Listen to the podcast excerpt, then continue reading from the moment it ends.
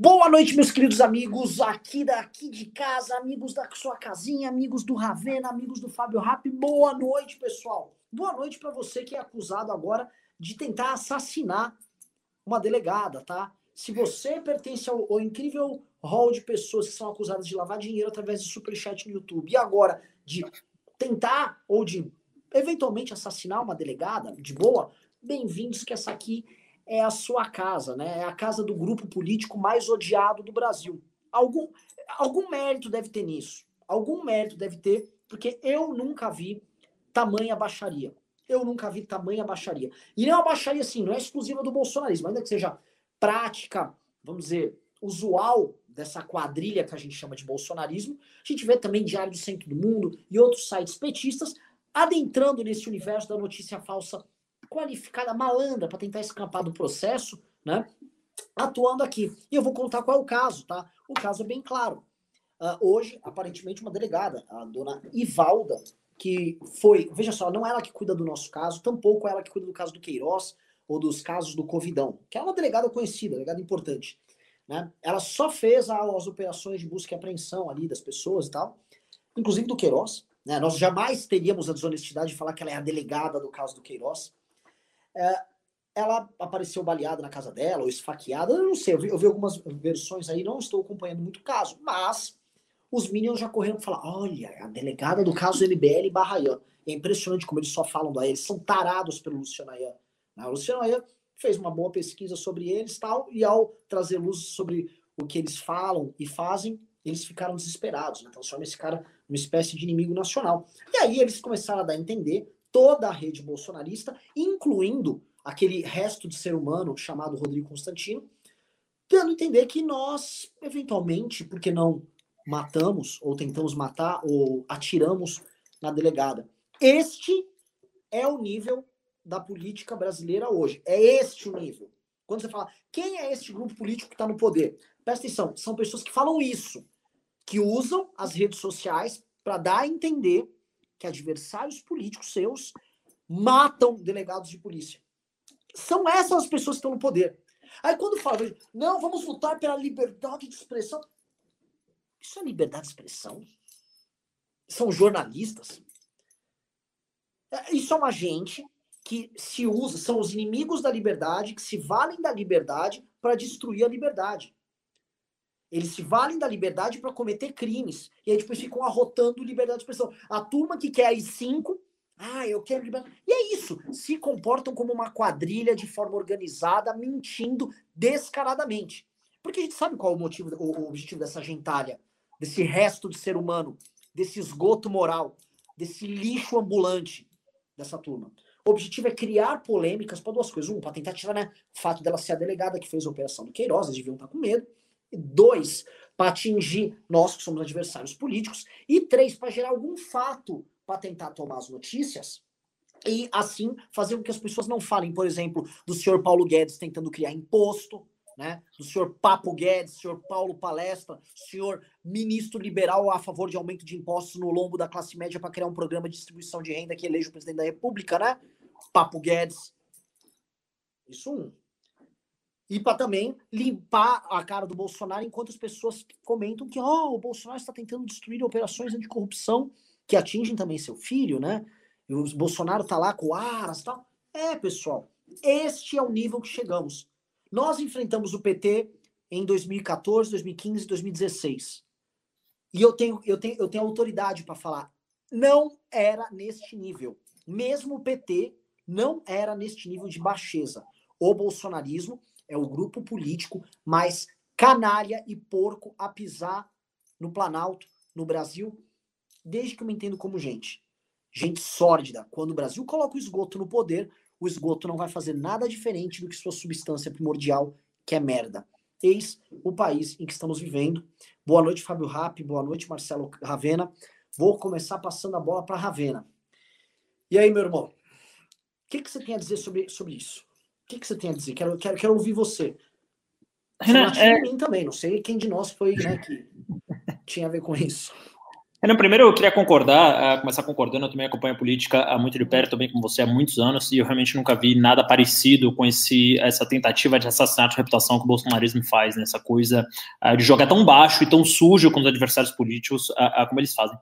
É, é, claro que se viesse à tona qualquer tipo de conspiracionismo acerca aí, do ferimento da, da delegada a, a Ivalda Queiroz, ou desculpa, Ivalda Aleixo, se não me engano, é, é, claro que isso estaria muito mais provavelmente ligada à investigação do caso Queiroz, porque envolve milicianos, envolve a pessoas que foram assassinadas, como a, a, o que foi homenageado lá pelo Jair Bolsonaro, o Adriano da Nóbrega, a, envolve ali uma quadrilha que tem por prática fazer crimes violentos, né, então já tem a todo esse histórico, e não o MBL, que ainda que fosse verdade as acusações, estaria sendo acusando, acusado e não o é, de crimes de colarinho branco.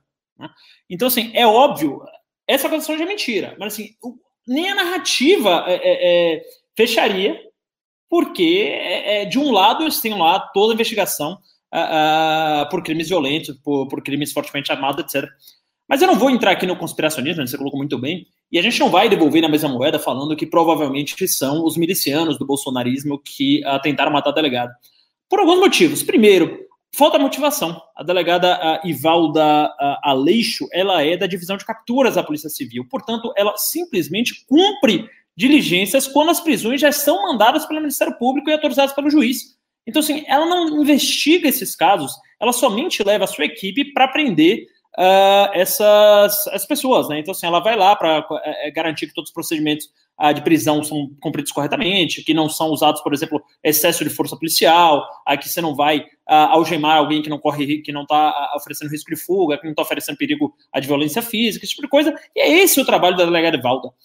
segundo lugar, que eu é, é, parei para pesquisar aqui, de tão absurdo que eu achei essas acusações desses caras, e aí eu começo a me questionar mesmo se isso era liberdade de expressão, se não estava certo o ministro Alexandre de Moraes ao censurar uh, esse tipo de pessoa.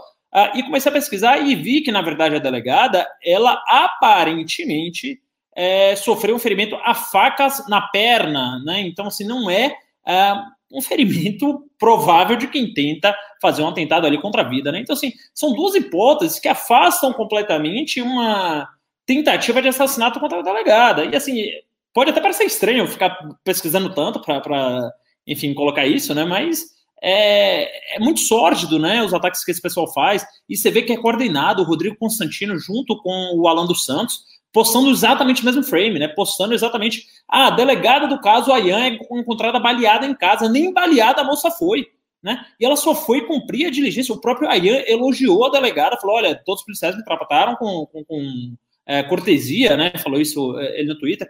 Então, assim, é realmente de uma baixeza incrível, eu concordo plenamente com você. Tenho certeza absoluta que nem o PT chegou tão baixo e nem de longe, né? É, é, nesse assassinato de reputações e nessa formação de gabinete de ódio. Então, acho que as pessoas têm que ser responsabilizadas sim. Eu acho que são frames muito irresponsáveis, são frames que acabam com a reputação, são é, matérias, notícias que é, é, tem como objetivo de pegar um cara mais desavisado aí e colar a pecha de que há assassinos do MBL, né? Que o MBL está tentando matar uma delegada que estaria investigando o MBL e nem está e nem é essa delegada, e nem é a, a, o caso da Polícia Civil, e todos os casos que estão no Ministério Público lá no PIC, que é o procedimento de investigação é, preliminar, alguma coisa assim, obviamente o acrônimo não é, não é esse, é, mas é, tudo isso já foi 200 milhões de vezes esclarecido aqui no programa. Então, assim, é realmente revoltante, eu entendo aqui, é, eu, eu, sou um cara é, um pouco mais tranquilo tal, mas eu entendo sua revolta com esses caras de vez em quando, e agora eu tô me sentindo tão revoltado como você.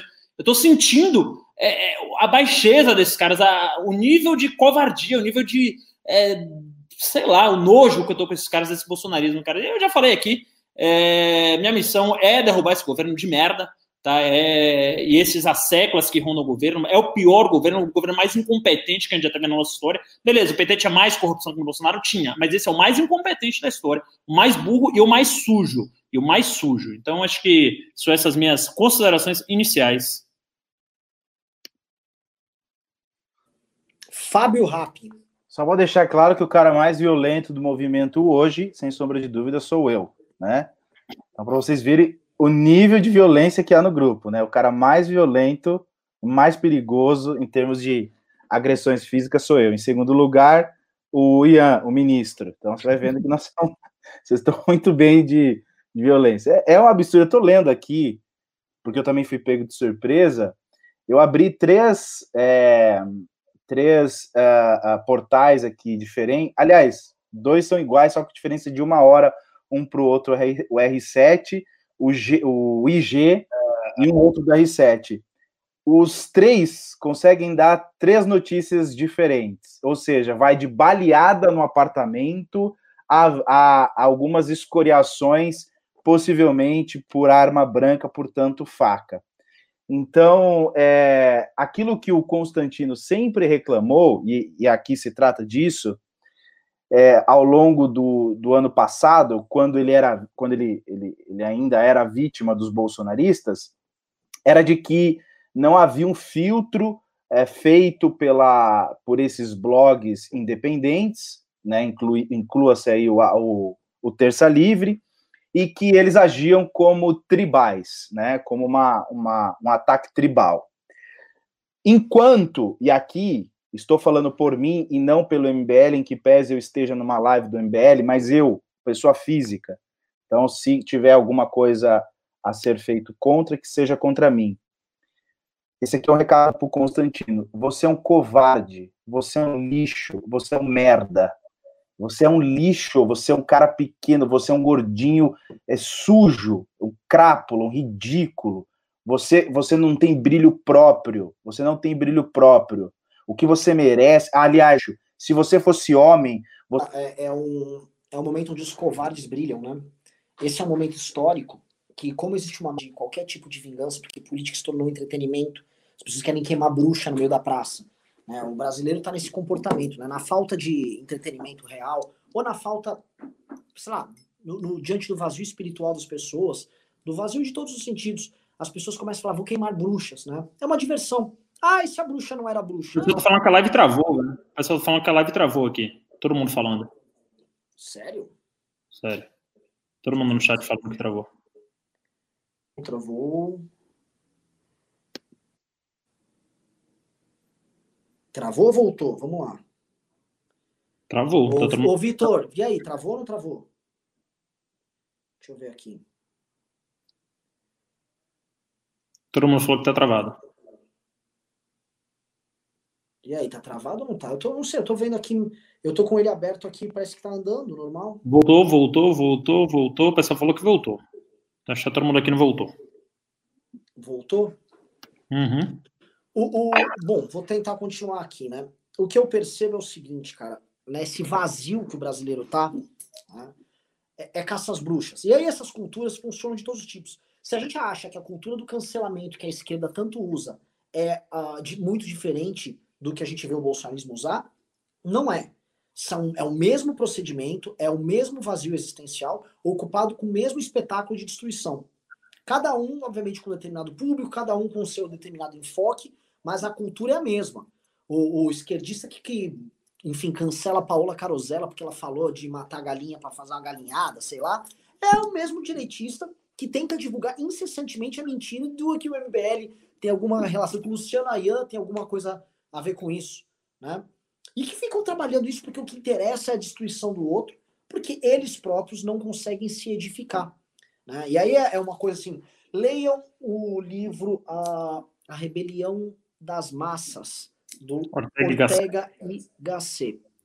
Tá? Aí vocês vão entender o homem massa, né? essa meia pessoa, né? essa pessoa é, que precisa da multidão para poder existir e que não é um indivíduo em si. Ela deixa de ser um indivíduo em si para dentro da massa ela poder realizar seus instintos eventualmente mais primitivos para ter suas petições cada vez mais absurdas. E é assim que funciona. A gente está vivendo essa sociedade aqui, uma sociedade descarada. E aí você pega psicopatas que manipulam esses sentimentos ruins dessa massa para colocá-las elas a serviço disso. Então, dá para dá conviver, dá para trabalhar num país Dá para ter um, um, sistema democrático minimamente representativo nesse tipo de país? Meu irmão, não dá. Vocês sabem como eu sou crítico, por exemplo, ao Felipe Neto. Agora, o que tentaram fazer com ele agora? Tentaram falar que o cara era pedófilo. Os caras tentaram construir que ele era pedófilo, na a cara dura. Foi, ó, numa semana foi o Felipe Neto era pedófilo, agora começa outra semana o MBL é assassino. E eles vão colando as coisas mais absurdas. A imprensa, por exemplo, não, não sei o quê, blá, e vai indo. Porque o bolsonarismo percebeu, e isso acontece na alt-right americana também. Eles percebem que dá para trabalhar assim, com perfis falsos, de forma impune. E aí eles correm e gritam: oh, liberdade de expressão! Liberdade de expressão. Pega um monte de perfil fake que responde a um chamado feito por perfis criminosos de pessoas que existem. E aí ficam lá divulgando mentiras sobre os outros e tentando destruir a reputação dos outros. Isso não pode ser aceitado. Isso não pode ser aceitado. Eu gosto muito em liberais que só ficam chocados com os abusos, com ah, o Alexandre de Moraes. Legal, o Alexandre de Moraes ele tá torcendo aqui as leis para poder fazer um enfrentamento com essa gente. E, a, e, e, essa gente? Eu não vejo muitos liberais indignados com isso. Porque tem medo de apanhar, porque a maior parte dos liberais no Brasil são reféns desse tipo de gente. São reféns dessa canalha. Então, como eles são reféns dessa, desculpa, vou testar o vídeo, dessa Grey, o que que resta a eles? Ficam quietos, baixa, vou me esconder aqui, ó, ninguém me veja, tá? E aí fala um pouco, mas é uma, é uma gangue. E o Brasil tá tomado por essa gangue. Aí eu vejo, né? O Ravena lembrou bem. Eu vejo gente que faz negócio com miliciano, tá? Gente que opera com miliciano. Eu vejo o caso do Adriano da Nóbrega, que morreu. Foi queima de arquivo? Por que, que ele morreu? Ele que estava planejando fuga junto com o Queiroz. Que inclusive tem advogados em comum. Isso dá para fazer ilação, né, gente? Essa gente que lidava com miliciano, que lidava com organização criminosa, tá em Brasília agora. Quem assistiu a matéria do Fantástico ontem viu que as redes de fake news e boa parte das mentiras que são perpetradas ali por eles, os IPs e os perfis são controlados por pessoas que operam dentro do Palácio do Planalto. O Palácio do Planalto, o palácio de onde se governa o Brasil, é utilizado para mentir sobre mentir e tentar destruir a reputação de brasileiros a estrutura do Palácio do Planalto, a estrutura da presidência da República, ela tá à mercê de uma quadrilha e de uma gangue. Aí você. E aí, por que, que eu odeio? Por que, que eu tenho asco da elite brasileira? Eu tenho nojo da elite brasileira? A elite brasileira acha normal. Não, veja bem, faz parte aí. É, a gente tem que entender que. Não, o que, que vai colocar no lugar, né? O Paulo Guedes está vindo aí com uma. blá blá blá blá blá. E é isso. É, é só isso. Tá? O Brasil é um país de uma gente de mais baixo nível. E o livro é mais baixo quanto mais alto você tiver. Ah, tá no topo da cadeia. Vai que você vai só encontrar psicopata, só vai encontrar resto de gente. E esses restos de gente, o tempo todo, vão estar por aí espalhando, merdalhando tudo que puder ter ao redor, com as suas preocupações de curto prazo. É deprimente. O que, que eu vou falar? Tem 1.300 pessoas assistindo aqui, 1.400 pessoas. Eventualmente, 1.400 pessoas com esperança de não sei o quê. Que esperança eu posso dar para vocês, gente? Que esperança eu posso dar para vocês? A coisa só piora. A coisa só piora. E o nível vai baixando, baixando. A gente até esquece, Ravena, tá? Eu tô contando desse caso aqui. A gente até esquece que a gente tá no meio da maior pandemia. O Brasil tá prestes a bater 100 mil mortos no meio da pandemia, né? E o presidente fez piada da pandemia. E a gente já naturalizou. 100 mil mortos. Põe, põe na gaveta, guarda aí na caixa, né? Guarda aí na gaveta funerária. Guarda, morre, já foi, já era. Esse é o Brasil que a gente vive, caralho. As pessoas normalizaram as mortes. Tá ok. Guarda aí. É capaz que morram, pelo menos vai, até o fim do ano, mais umas 50 mil pessoas, 60 mil pessoas. Ah, tudo bem. O presidente vai. Olha, ele fez arminha. Esse é o Brasil. E veja, esse presidente, ele tem a aprovação da elite e da base da pirâmide, que agora ele está comprando via o auxílio emergencial, que ele inclusive quer manter por mais tempo, né? Tá tentando prorrogar. Marcelo Ravena, olhando isso, você que é um cara, porra, é, é, tem os seus sonhos e tal, você é um cara que novamente já ganhou muito dinheiro na sua vida, você poderia estar tá muito bem fora do Brasil. Tô... O que, que te motiva numa parada dessas? Eu tô olhando aqui, novamente, tá? Vocês estão assistindo o programa, eu tô vendo um cara aqui que tá sendo acusado indiretamente de, de matar uma delegada, tentar matar uma delegada, e de, e de lavar dinheiro via superchat. O que, que você tem a me dizer, cara? O que, que te motiva nessa bagaça? É, é, é, realmente muito complicado, eu acho que você levantou um ponto muito bom, é que na semana passada eles pegaram a foto do Felipe Neto, quer dizer, um vídeo do Felipe Neto falando coisas sexuais mesmo, um vídeo um pouco antigo, e falando coisas bobas, assim, falando, sei lá, se, se o pênis é grande, a mulher sente dor, alguma coisa assim, tipo, numa, numa entrevista qualquer que ele deu. Pegaram esse vídeo dele, recortaram e colocaram fotos de crianças, dele abraçando crianças, né?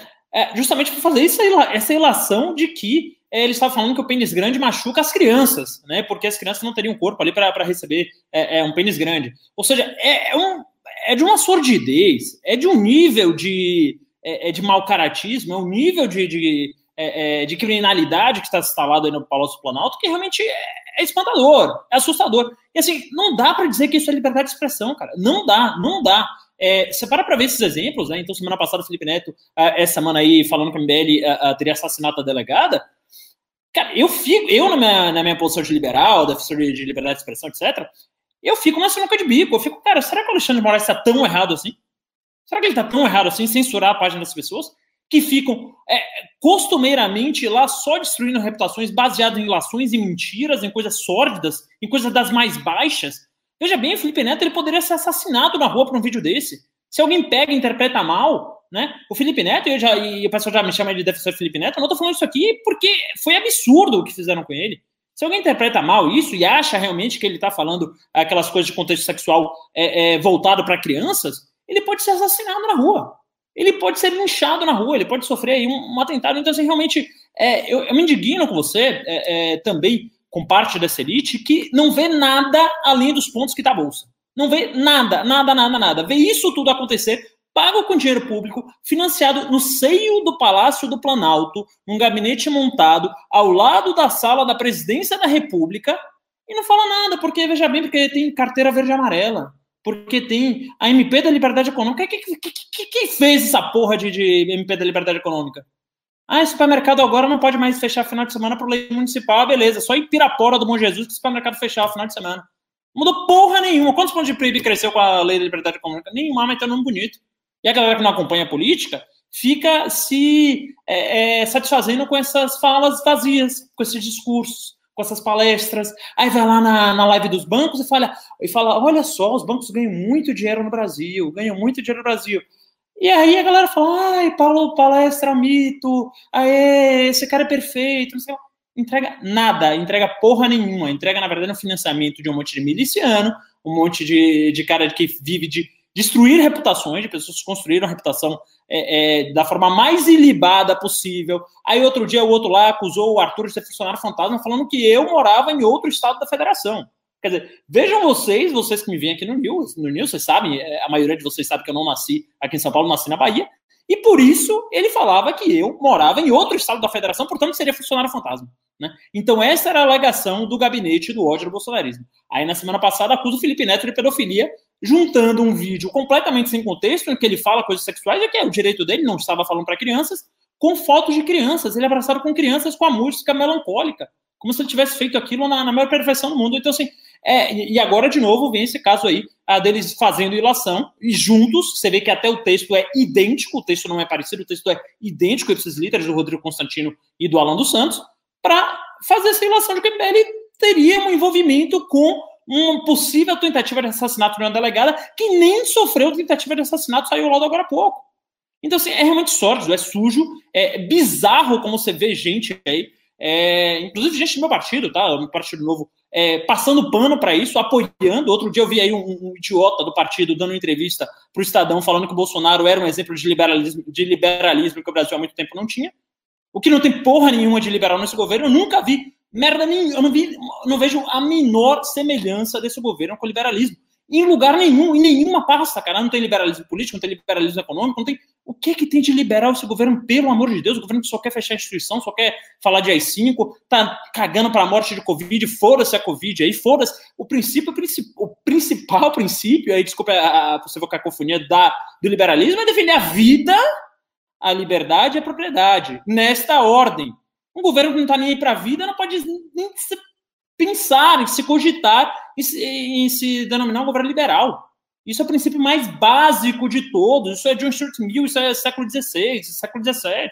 Então para, para com essa porra. O que vale não é autodenominação. Não é porque o cara falou na campanha que era um liberal que ele é agora. E eu vejo assim uns idiotas é, apoiando essa excrescência com esse governo. É um bando de idiota que não, não entendeu nada que está acontecendo no Brasil. Desculpa aí ficar mais exaltado, mas é, acho que é essa aí minha minha colocação. Né? E aí, Rap? que, que você tem para me dizer? Olha, é, é, chega a ser às vezes desanimador mesmo. Eu, eu, eu sou um cara meio difícil de desanimar, mas eu estava, enquanto vocês estavam falando aqui, ao mesmo tempo eu pesquisando as matérias é, dos, dos assuntos que vocês foram jogando. Você vê, nós tivemos no passado, não tão distante, isso na eleição de 2018, quando o Bolsonaro ganhou dois, é, duas figuras, uma talvez de maior relevância política, outra no meio da academia, é, de uma forma sorrateira, se, é, se auto-exilar em outros países. E nós aqui, é, de uma maneira, pelo menos penso eu, bem correta, criticamos. Foi no caso do João Willis, que é, era evidente a tática dele, não tinha nada de, é, de proteger a vida dele, enfim, até porque ele deixou a família dele aqui, que seria em tese a, a, a, a parte mais vulnerável, e aquela outra filósofa, eu não me, não me recordo o nome dela, mas ela não se exilou, se auto-exilou, se alguém puder lembrar aí o nome dela, é, se auto, ela, ela não se auto-exilou, mas o marido dela, que pertence à magistratura federal, salvo engano, não foi é, a ganhou... Rio de Janeiro lá, a Marilena, como é que é o nome dela? A Márcia Tiburi. Tiburi, exatamente. Ela é casada com um magistrado, é, ou magistrado ou é o procurador da, da República, e ele pediu a licença do Ministério Público, conseguiu um curso é, na França. Então ela não foi exilada, foi para lá é, passar esse período que ele ia fazer, acho que um doutorado. E nós fomos lá e criticamos. E agora nós estamos é, passando pelo mesmo, só que isso está acontecendo na pseudo-direita, né? Que o, nós temos um ministro, ex-ministro da Educação, que certamente sairia um mandado, sim, de prisão contra ele, é, vindo da, desse inquérito que está investigando a fake news no STF, e estrategicamente ali avaliou-se, pelo menos a parte jurídica ali foi é, chegaram à conclusão que era melhor que ele se afastasse do cargo. Ele, de forma sorrateira, usou o passaporte diplomático, foi para o outro, foi para outro país. Lembrando que nessa, nesse período os voos para os Estados Unidos estavam é, é, é vetados, ele não, não, não podia correr voo é, turístico, né? Então só para autoridades ou casos de emergência, no caso ali autoridades do governo, e ele se valeu disso, foi para lá, alteraram sorrateiramente um documento aqui no Brasil para que o presidente não respondesse por, por crime de responsabilidade, que era a demissão do desligamento do, do Weintraub, e agora o Ala dos Santos também, sabendo que seria, seria alvo é, de um mandado de prisão, sai do Brasil, né, de uma forma sorrateira, sabe-se lá como e tutelado por quem. Né? E, aliás, e como que esse indivíduo vai viver? Às custas do quê? Né? Então, assim, tudo isso está acontecendo num, num, num, num espaço que lá em 2018, 17, 16, essas mesmas pessoas defendiam exatamente o oposto disso. Se colocaram na posição de brigar contra isso. Mas hoje é a guerra, é o tal do vale tudo, mas é o vale tudo da década de 90, que vale chute na boca, apertar o, o saco e tudo mais. É o que está valendo agora. E aí, qual é a desculpa? É a desculpa da. Agora, eu acho que até tá caindo um pouco no clichê de dizer ah, a esquerda vai voltar, olha, o Brasil vai ser assaltado de novo, porque isso também já está acontecendo. Para quem acompanha o canal do Kim ou nos vídeos que ele posta aqui mesmo no, na, no YouTube da Nacional, ele vem explicando o que está acontecendo em Brasília, como que o presidente está conduzindo as políticas, por exemplo, entrega de, é, de determinados setores do governo federal para o pior centrão. Então, assim, tudo isso está acontecendo, todas as pessoas estão, estão uh, uh, percebendo isso, e aí isso vai ao encontro, o Renan aqui citou uma, uma, uma coisa que me chama a atenção, acho que resume bem, nós estávamos numa quinta-feira, numa reunião, eu e o Renan, e tinha um cidadão do lado que eu acho que esse indivíduo representa o, o, o, homem médio da classe média brasileira. Porque um dado momento, ele disse assim: Olha, mas a gente passando tudo isso, estava acontecendo ele. Mas qual seria a opção? Se não é o Bolsonaro, é quem? E as críticas devem ser construtivas. Aí o Renan respondeu: Peraí, eu sou acusado de lavar dinheiro, meus pais são acusados de pertencer a uma organização criminosa, isso, aquilo, e você quer que eu faça crítica construtiva? É, mas se não for o Bolsonaro, vai ser quem? Esse cara representa hoje, infelizmente, uma parte significativa da sociedade brasileira. É exatamente. Exatamente. E que a gente não se iluda. Eu ouvi essas mesmas coisas de empresários brasileiros na época que o PT estava no poder. Não, eu sei que tem roubalheira ali.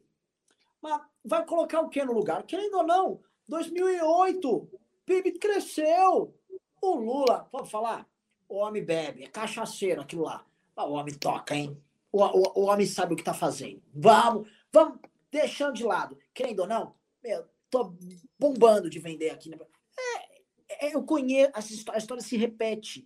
O brasileiro nasceu com essa vocação de otário. Né? Hoje, ó, quem acompanha o MBL News, quem acompanha esse programa, é muito louco, porque assim, vocês são o público mais privilegiado. Já, você já tem quem mais alto por estar tá aqui. Mas vocês ouviram aqui, muito antes de qualquer outro lugar, o que aconteceu com esse governo. Hoje o antagonista fez uma importante matéria comentando qual é o plano do Bolsonaro. Tá? Vocês vão digitar um se vocês ouviram isso aqui antes, e dois, se vocês não ouviram isso antes aqui. O que o antagonista falou? Olha, o Bolsonaro quer fazer um plano eleitoral para 2022 baseado no seguinte: ele vai botar a CPMF, CPMF vai dar uma arrecadação de 120 bilhões, conforme estimado por eles. Com essa arrecadação aqui, eles vão investir ali na, na, no Renda Brasil, que é um programa, que é um Bolsa Família ampliado. Assim, através desse programa, eles pretendem chegar numa massa de pessoas mais pobres e tal, e construir uma relação quase, quase não, mais que lulista com essas pessoas, enquanto se alinham ao centrão para poder manter algum tipo de governabilidade. Assim, o Bolsonaro joga a conta para as classes médias em especial, que não vão, ah, tudo bem, vou, tá, vou pagar esse imposto a mais e tal, e talvez inebriar elas com alguma, algum estímulo no consumo. Eles acham, por exemplo, que desoneração da folha de pagamento pode motivar uma hipercontratação em massa, e todo mundo que já teve empregado funcionário Brasil sabe que isso é mentira. Não é isso que vai fazer diferença alguma nas contratações no Brasil. Isso é mentira, é paia. Mas eles acham que né, vai ter um, um boom ali, vai jogar dinheiro para as pessoas mais pobres ali com esse imposto, e assim Bolsonaro se elege. Quem assiste o MBL News sabe que nós estamos falando isso há mais de meses. É, não é mais de um mês. A gente está falando isso há muito tempo. A gente está avisando. Este é o plano do Bolsonaro. O Andreas avisou a troca de pele do Bolsonaro. E está aqui. O antagonista está testando e todo mundo vendo. Tanto que o, o senhor Paulo Guedes, o senhor Papo Guedes, o senhor Paulo Palestra, né? Esse cara aí, né, esse enganador, esse ludibriador de gente da Bolsa de Valores, o que, que esse cara tá fazendo? Ele tá só lutando a todo custo para enfiar uma CPMF no nosso rabo, porque o objetivo da ele não é, ah, eu vou tocar a agenda liberal. Não é. O objetivo do senhor Papo Guedes é só um. Ele quer reeleger o bosta do Jair Bolsonaro e essa quadrilha que ele chama de família que está instalada lá em Brasília. Então, o objetivo desses caras é só um. Eles querem meter uma CPMF no teu rabo já, ainda esse ano, para ele poder meter esse programa de Renda Brasil e aí o Bolsonaro poder fidelizar esse eleitorado mais pobre e o Bolsonaro, assim, se reeleger. É só isso que essa canalha quer. Essa gentalha imunda quer. E é só isso. Aí você vai ver um monte de empresário. Hum, deixa eu fazer conta aqui, acho que dá, hein? Acho que parece um bom plano aí do Bolsonaro. Ô, oh, o Guedes é matreiro, hein? O Guedes é bom. E é isso. É isso o plano. Vocês viram aqui antes. Agora tá todo mundo falando bom. Vi até o Felipe Neto falar. Que bom, Felipe Neto, que você também está testando isso, né? Mas vocês ouviram aqui antes e agora está todo mundo atentando para o óbvio que este é o plano desse ministro da economia e da sua canalha, da sua gangue que eles chamam de governo federal. Mar Marcelo Raveira, você, tá, você também percebeu, você sabe, você é uma das pessoas que acompanha, você também é um dos artífices disso que a gente está comentando aqui, mas eu vou passar a bola para você, para você fazer uma análise. Um, eu vou querer saber de você o que, que esse elite acha disso. O que, que a elite brasileira, o que, que a elite financeira brasileira pensa disso também? Ah, eu vou precificar aqui, e a bolsa, não sei o quê. Eu acho que se passar a CPMF, a bolsa sobe. Eu vou falar para você, se passar CPMF, a bolsa sobe. Vai, oh, é para taxar as pessoas aqui? Mas fica o Paulo Guedes? Eu vou poder enganar os outros um pouco aqui falando que vai bombar? Ah, eu. Minha aposta, hein? Passa. Primeira coisa. Segunda coisa, eu quero saber, tá? Qual seria a justificativa econômica válida que esses caras que são vendedores de ilusão vão comprar, vão, vão entregar para as pessoas carentes de uma ilusão para acreditar? Qual é a próxima utopia que essa turma vai vender por aí? Porque alguma justificativa né, rocambolesco que eles vão ter que enfiar. Diga para nós, Marcelo. Era, primeiro, é, acho que uma coisa que você fala chama muita atenção, que é o Paulo Guedes, ele realmente só está preocupado com uma coisa que é a reeleição do Bolsonaro, tá? E eu falo isso com muita dor até, Uh, principalmente porque eu fui um dos caras que mais acreditei uh, no Paulo Guedes. Né? Eu me envolvi quase que emocionalmente com o plano uh, de governo Paulo Guedes, especificamente. eu milito por causas liberais aí desde o início da faculdade, mais de 15 anos atrás. E é, eu realmente vi ali pela primeira vez alguém com uma vontade ímpar de implantar medidas liberais no Brasil. Então, redução de Estado, enfim, todas as coisas aí que a gente sabe muito bem. E aí, quando chega ao poder, né, o Paulo Guedes, uh, acho até que ele tentou uh, no começo do governo, e aí depois ele dá uma guinada muito radical que espanta todos, né? Quando ele primeiro não sai do governo, quando percebe que o governo de liberal não tem nada, né? Então eu converso ali, inclusive, com muitas pessoas que estão ali dentro do Ministério da Economia, e as pessoas falam, as pessoas sabem uh, que o principal, a principal âncora ali para as reformas liberais serem implantadas é o próprio Bolsonaro, né? Então, assim, a reforma administrativa que estava pronta, ah, ela sai lá do, do, do, Ministério da Economia, o Bolsonaro vai lá e barra, por quê? Porque sempre foi um corporativista, sempre foi um sindicalista. E o Guedes, ah, em vez de ter amor próprio e falar, olha, com esse governo não trabalho, veja bem, eu sou um cara, eu vim aqui para implantar essa agenda liberal. Ele vai e dá um sinal totalmente oposto. E aí é que preocupa. Né? Qual, qual, qual o sinal que ele dá? Ele falou, eu só saio desse governo, não lembro aqui a expressão, sou retirado a bala, alguma a coisa A bala, assim. a bala. É, retirada a bala, retirada a força, alguma coisa assim. Então, é, aí você vê que o apego dele não é mais por mudar o Brasil, por fazer um Brasil melhor, fazer um Brasil até mais justo. Isso não é coisa esquerdista, isso é um negócio é, é, natural. Mas não, a única preocupação dele é a reeleição do Bolsonaro. Então, quando você implanta um, um imposto como uma CPMF, é, e aí você manda uma reforma tributária de novo, que você taxa todo mundo a mais, coloca imposto para todo mundo a mais, menos para os bancos, tá? E eu já falei aqui, não tenho nada particular contra os bancos, mas quando você faz uma reforma dessa, você está aumentando a carga a, a tributária sobre as pessoas comuns e está baixando no relativo para os bancos. Isso não é uma reforma justa nem para o mais liberal dos liberais. Então você vê que ele não tem mais aquela preocupação que ele entrou lá em falar, olha, os bancos aqui estão lucrando muito, vão abrir o mercado bancário e vão deixar o Brasil mais justo e vamos deixar o Brasil para crescer mais. Ele realmente só tem um objetivo que é fazer o Bolsonaro ser reeleito. Né? Então essa CPMF é um imposto que ela recai muito mais sobre os mais pobres, mais incrível que pareça, né? Então porque, porra, o pobre vai vender ali um carro usado, o cara perdeu uma renda do caralho, o cara vendeu o carro porque ele já está apertado, porque não consegue mais pagar as contas, e ele vai lá e paga imposto. Ele vai pagar a escola dos filhos dele, que é uma operação que não gera renda nenhuma para ele, e ele vai lá e paga imposto. Né? Enquanto os ricos, é, meus é, é, companheiros de mercado financeiro, fazem uma simples conta de compensação ali e uma vez por mês pagam um negocinho ali, um 0,38% de CPMF sobre volumes gigantescos. Então, assim, é um imposto que ele, é, é, sob o ponto de vista tributário, sob a, a ótica tributária, ele não faz sentido algum, porque ele não tem a neutralidade, ele prejudica as cadeias a, a mais complexas, né? Porque as transações vão indo em cadeia, ele prejudica os mais pobres. Você paga até para você fazer um churrasco com seus amigos. O Fábio Rapp, inclusive, que é, é, é um, um grande host de churrasco, embora é, em que pese nunca ter me chamado, se eu pago para ele ali o dinheiro da carne e da cerveja, eu estou pagando imposto, embora seja uma transação que não tenha gerado renda nem para mim nem para ele.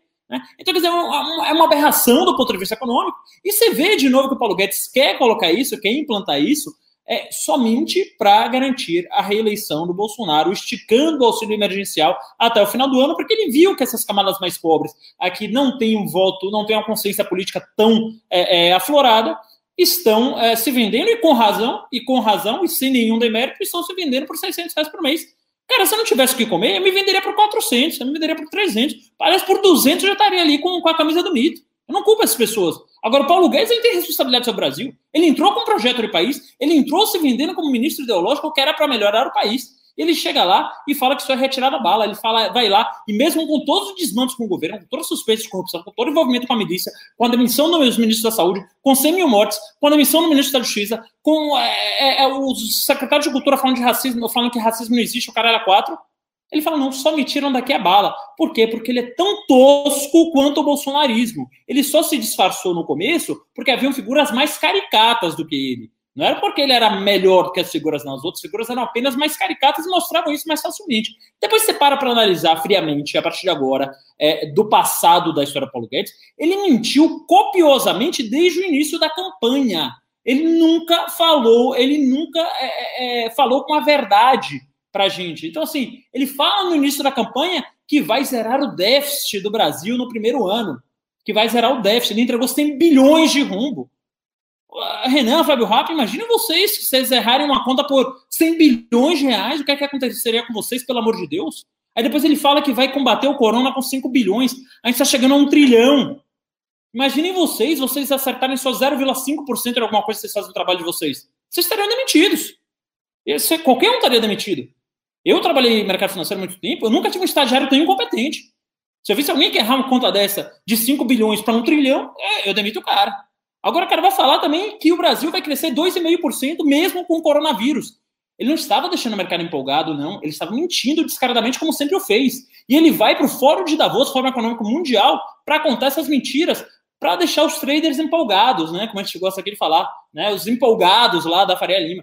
Então, assim, é um governo desastroso em todos os aspectos. É realmente uma vergonha enorme que a elite brasileira tenha é, é, se acostumado com tanta naturalidade aos desmandos desse governo, um governo que persegue adversários, que tenta anular reputações, que uh, uh, não tem compromisso nenhum com nada do que ele falou antes, combate à corrupção, com liberalismo econômico, etc. Porque a Bolsa tem um spikezinho, porque a Bolsa está com 106 mil pontos. É só isso. É só isso. O, todo o projeto de Brasil, de um Brasil mais justo, de um Brasil mais liberal, de um Estado menor, de um Brasil sem corrupção, todo ele foi deixado para trás, porque existe uma pequena elite, muita gente também que se acha elite, que fica operando aí 10 mil reais e se acha elite também, que fica defendendo não ter imposto para banco, é, deixou todo esse projeto de país para trás, porque a Bolsa está em 106 mil pontos. Então veja vocês, é, é, é um absurdo muito grande. É, é, o que você falou, é muito difícil ter esperança nesse país. É muito difícil ter esperança nesse país. Rápido. Só pegando o gancho aqui do, do que o Ravena falou aqui, é, sobre mercado financeiro.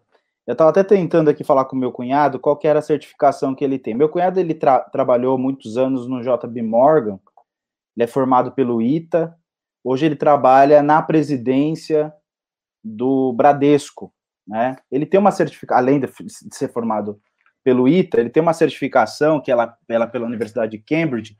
Só 10 pessoas no mundo têm essa certificação para atuar no determinado, enfim, segmento do mercado financeiro. Aí todas as vezes que eu mando para ele a live, para ele assistir, ele fala: pô, vocês falam de mercado financeiro, vocês estão falando dos caras da Faria Lima, aquilo ali não é mercado financeiro, aquilo ali é um monte, é um monte de adolescente retardado que acha que sabe investir em paçoca, né? Então, assim, ele fala: isso não é um mercado financeiro. Ele fala assim: o Paulo Guedes não é mercado financeiro, nem nunca foi, especulador não é mercado financeiro. Então, assim, ele tem uma crítica muito dura, em que pese também tem apostado numa agenda liberal. Agora, é, talvez o mercado financeiro, é, que se julga mercado financeiro, é aquele cara daquela reunião que a gente foi. Ele se acha mercado financeiro, que usa um colete e anda de patinete, né, na Faria Lima. Então, para esse cara é o mercado financeiro.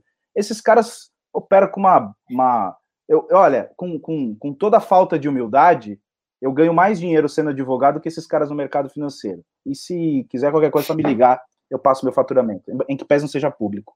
Então, é, nós temos que parar com essa coisa de achar que esses caras aí que representam, ah, eles que vão mudar. Nunca mudaram, são, são as, as. Como que é daquela menina lá que falava que ia virar um milhão em, em um Betina. ano? Betina. As Betina. Eu fico, eu fico assim, transtornado quando eu, eu ouço é, essas pessoas, e, e eu não, não acompanhava. Eu passei a acompanhar porque vocês falavam muito aqui na live e eu ficava realmente boiando. E aí eu comecei a dialogar com meu cunhado. Falei, porra, cara, que esse, esses caras do mercado financeiro? Ele falou, não, primeiro não é mercado financeiro. São as corretoras de meia pataca, esses caras que não deram certo, ficou no meio do caminho. É, é incompetente para atuar no, no, no, de fato no mercado financeiro e incompetente e vergonha de ser atendente de banco. Então ficaram no meio do caminho e fica ali especulando. Esses caras se acham é, é, é os que vão mover a economia do Brasil. É, e aí eu comecei a acompanhar e de fato é, são pessoas assim de assim de pouca cultura básica. Você vê o que, o que eles defendem, né?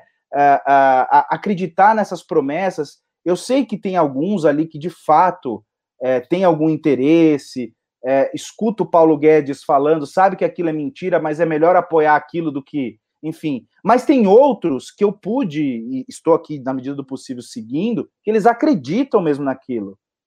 E eu passei a ficar horrorizado quando um, uma certa feita, eu acho que essa live eu fiz com Ravena, em que o Paulo Guedes prometeu um trilhão de venda de imóveis. E aí, na, naquele momento, e que eu não sou um cara ligado a, ao mercado financeiro, conheço muito pouco para não dizer nada, eu pensei, eu fiz uma. talvez uma pergunta do senso comum. Mas peraí, no meio de uma, em meio a uma crise, ele vai vender um trilhão. Quem vai comprar? Porque, veja, é uma operação simples. Eu ponho para vender, alguém precisa comprar. Quem vai comprar um trilhão? Tem, tem alguém com um trilhão desse, assim, efetivamente querendo investir no Brasil? Está esperando esses imóveis é, é, ociosos, ah, enfim, para colocar ali, olha, a partir de agora vamos vender, então corre para cá, vem comprar um trilhão. Então, quando eu fiz essa pergunta, que é óbvia, talvez a minha empregada tenha feito a mesma pergunta, eu comecei a perceber a partir daí que, de fato, é, o que o Paulo Guedes fala, se você tiver ali cinco minutos de paciência para caçar na internet, você percebe que é uma balela, é assim, é um monte de coisa, um monte de frase de efeito. E é tanta frase de efeito que chegou um dado momento que ele percebeu que as frases de efeito do mercado que ele se julga representante do mercado financeiro, começou a não fazer tanto efeito a ponto dele usar é, é, esses jargões do bolsonarismo. Só saio daqui a bala, é meu presidente, eu sou patriota, acima de tudo o Brasil. Acabou o discurso liberal, ele assumiu esse discurso populista. Inclusive, para defender essa nova CPMF, se alguém tiver paciência de procurar depois aí no, no Google, é cada é, construção ali que ele faz que ela não tem o mínimo de razoabilidade, ela é ilógica, ela é inteligível, assim, você não consegue compreender, a ponto dele, e aí eu disse isso numa das lives aqui, e que ele disse o seguinte, olha, se nós é, é, conseguirmos emplacar essa nova CPMF, ele não disse nova CPMF, mas esse imposto, vai desonerar a folha, e isso implica dizer novas contratações. Cara, quando ele disse isso, eu parei e falei, meu Deus, já não é mais uma promessa, não é o Paulo Palestra, apelidado aí pelo, pelo Ravena, não é mais o coach, o, o, o sabe, aquele, é, vamos virar aí o, o Manicé, não, o cara tá me descaradamente, e o pior, eu vi, e aí deu para sentir que o empresário estava acreditando naquilo. Então, a partir desse, desse novo imposto, eu vou contratar mais pessoas e vou conseguir gerar mais riqueza. É de uma insanidade que não basta você ser inteligente, basta ter uma folha de papel e um lápis, começar a fazer cálculo. Aquela operação que o cara fazia pela internet, e algumas pessoas talvez é, tenham se dado conta, ou é, essas pessoas ainda se darão conta de que quando você olha um produto na prateleira, ele custa um preço. Quando você compra ele na internet, ele tem um preço menor. A pessoa pode se questionar: por que, que lá é menor? Porque a tributação é menor na internet. A partir dessa tributação, eu ouso dizer, se não maior, ficará igual. O que, que vai acontecer? Pelo menos nesse mercado é, dos, do, do infoproduto, do produto que está disponível aí pela internet, ele vai ter uma redução. No meio, no meio de uma pandemia em que as pessoas estão se limitando a, a, a ir até o local para comprar, a internet é um meio mais conveniente. Se você der esse, esse decréscimo na, na, na, nas vendas, o que, que você vai ter com aquele empresário que de repente tem abandonado o físico e ter só investido na, na internet? Vai desaquecer o mercado para ele também.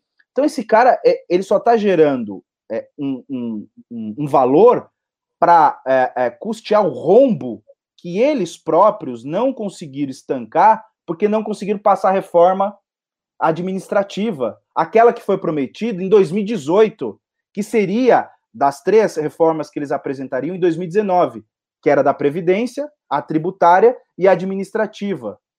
Lembrando que a previdência já estava com azeitada desde o Temer. A tributária, que, que eles apresentaram agora, se alguém chamar isso de reforma tributária, é um canalha. Isso é fraude intelectual, é junção de dois impostos que não diminui nada. E na prática é possível ainda que aumente o tributo em algumas operações. E a reforma administrativa, detalhe, o Guedes não teve coragem de apresentar, não teve culhão de apresentar uma reforma administrativa, nem tampouco de bancar aquela que já estava lá. Se eu não me engano, apresentada pelo MDB, posso estar equivocado aqui, mas ele sim, não teve. É 45, sim, correto. Não teve coragem de bancar nem aquela que estava lá. Ou seja, é um governo covarde, mentiroso, e quem está hoje lá, aliás, está na pauta e depois a gente vai falar, hoje nós podemos dizer literalmente que o governo é composto de alguns criminosos. Estou falando pela justiça. Alguns criminosos. Esse é o governo patriota conservador do mito. Olha, excelentes análises de ambos, tá? Para quem está assistindo, eu vou fazer um pedido. Pessoal, cadê o superchat ou cadê o Pimba? Tá? Preciso do superchat aqui para poder manter o MBL vivo nessa travessia maluca, nessa travessia insana. Né? Uma travessia, inclusive, de sobrevivência, uma travessia onde eu olho aqui pro lado, acho que eu sou acusado de, ah, como é que é? Lavar 400 milhões de superchat, né? Sou acusado agora, né, informalmente, por enquanto, de matar uma delegada, tá? Vou pedir um negócio. Se puderem mandar pelo PicPay, aqui, ó, aqui do lado, esse QR Code aí, mandem pelo PicPay, que o YouTube não come 30%, é uma forma de manter o MBL vivo e operante. Pessoal, é, continuando isso, isso que o, o, tanto o Ravena quanto o Fábio falaram, é muito louco, porque o que eu vejo o, o bolsonarismo operando, e assim, se a gente for fazer assim, um resumo, fazer um suco, um extrato do que foi dito pelos dois, é a gente tem um, um, um grupo de estelionatários no poder, bem específico, que falaram: vamos mentir o máximo que a gente puder, vamos engambelar a galera e vamos empurrar para frente para ver se a gente consegue duas coisas: um, salvar os filhos do presidente e o próprio presidente de uma prisão provável. Se a lei, se a lei for respeitada no Brasil, ela vai alcançar esses caras. E dois, tentar reeleger esse cara. É só isso. E eles estão topando todo e qualquer tipo de estelionatário. Como é o, todo qualquer tipo de estelionatário. E como eles são estelionatários de baixo nível, né? Como eles são aquele malandro mais bar, mais ralé. Então eles vão, você vê que as práticas, as teses, a forma como operam é uma forma ralé. E aí você olha, você fala, porra, não é possível, caralho, não é possível, caiu nisso. Mas a gente lembra que, ah, eu tô no Brasil. Eu tô num país da Telex Free. Eu tô num, num país que, olha só, o que, que, é, o que, que é o. Vocês vão entender que essa lição guardem pro resto da vida sobre o Brasil. Quase não existe brasileiro enganado. O brasileiro quase nunca é enganado. O brasileiro é cúmplice. É diferente. É diferente. Então, assim, é, funciona assim. Eles vêm com o estelionato básico, aí joga. O que a elite faz? A gente fala, eu, hein? Tô, tô junto nessa, vambora. E vai. Setores da imprensa vão. Alguns falam, setores da classe média, se vê uma maneira de ganhar, vão. Vai ter pastor evangélico corrupto que vai entrar? Tem. Quem puder entrar na pirâmide política ou na sacanagem pura para poder enganar outros, entra. O Brasil é o país da Telex. Nunca se esqueçam disso. Nunca se esqueçam disso que durante, acho que foi dois anos de operação, havia uma empresa no Brasil que envolveu centenas de milhares de pessoas, onde você entrava na pirâmide, você sabia que era uma pirâmide, e a tua primeira reação é virar para seus melhores amigos e parentes e enfiar eles numa pirâmide. Esse é o brasileiro. O brasileiro é isso. Ele bota o parente dele numa pirâmide para engabelar. Isso devia virar tese né, de sociologia. Você, tem que escrever o Raiz do Brasil 2. Mas não é, mas não é isso. Ah, caralho! Explica o Brasil. Ou, as pessoas. Eu, eu, tinha amigos. Renan, tô com uma parada legal tal. Ele queria me engabelar. Ele me mandava um Feliz Natal. Renan, brother, pô. Essa é a natureza do brasileiro. O brasileiro é o cara que te dá um abraço e tenta te fuder. Né? É o país da mentira como método. Então é óbvio, é óbvio que quando a gente pega o Paulo Palestra tentando enfiar uma CPMF, o comportamento da elite é vamos junto. Né? Não sou eu que vou me fuder, né? Vamos ver o jeito. E aí você constrói todo um Estado e toda uma sociedade baseada nisso. Baseado no como eu empurro esta merda pro próximo. Que é isso. É como eu empurro essa merda pra próxima geração. Como eu mantenho o meu projeto de poder de parasitar no, no, no setor público, por exemplo como as corporações funcionam. Joga o custo pro resto da sociedade. Foda-se. Que é que, por exemplo, inúmeros setores, alguns é muito bem quistos, as pessoas fazem. Setores, inclusive o judiciário, fazem. Você olha sempre muito para a classe política, esquece os outros. Professores, né? Eu jogo minha trolha pro outro e depois canto o hino com a mão no peito. Militares. Que que são, que, que, qual o caso mais clássico disso do que os nossos militares? Não participam de uma guerra. A única guerra que eles fazem é a guerra pelos próprios privilégios. Aí, meu irmão, é tiro, porrada e bomba mesmo, lá no Congresso. Vamos que vamos. É isso, só que na hora, ó, ouviram de Ipirangas, mas ah, eu vou chorar no hino, vou chorar, que eu tô chorando, tô muito emocionado, eu amo muito meu Brasil. Aí essas pessoas, e é legal que assim, aí eles pegam isso, todo esse fanismo, ó, eu amo o Brasil, eu amo o Brasil, eu sou patriota, patriota, bom dia, né? É essa turma. Então, assim, como ter esperança numa parada dessas? Né? Porque, objetivamente falando, de forma objetiva, ninguém quer falar a real para ninguém. Ninguém quer falar a real para ninguém. A ONBL podia estar tá com uma live agora, agora está com duas mil pessoas. Podia estar tá com seis mil pessoas se nós estivéssemos dando um golpe em vocês. Seis cairiam. E muitos de vocês nem, nem cairiam. Ia sentir parte disso é querer engambelar outro. Esse é o jogo, esse é o bolsonarismo. Esse é o... Quantidade.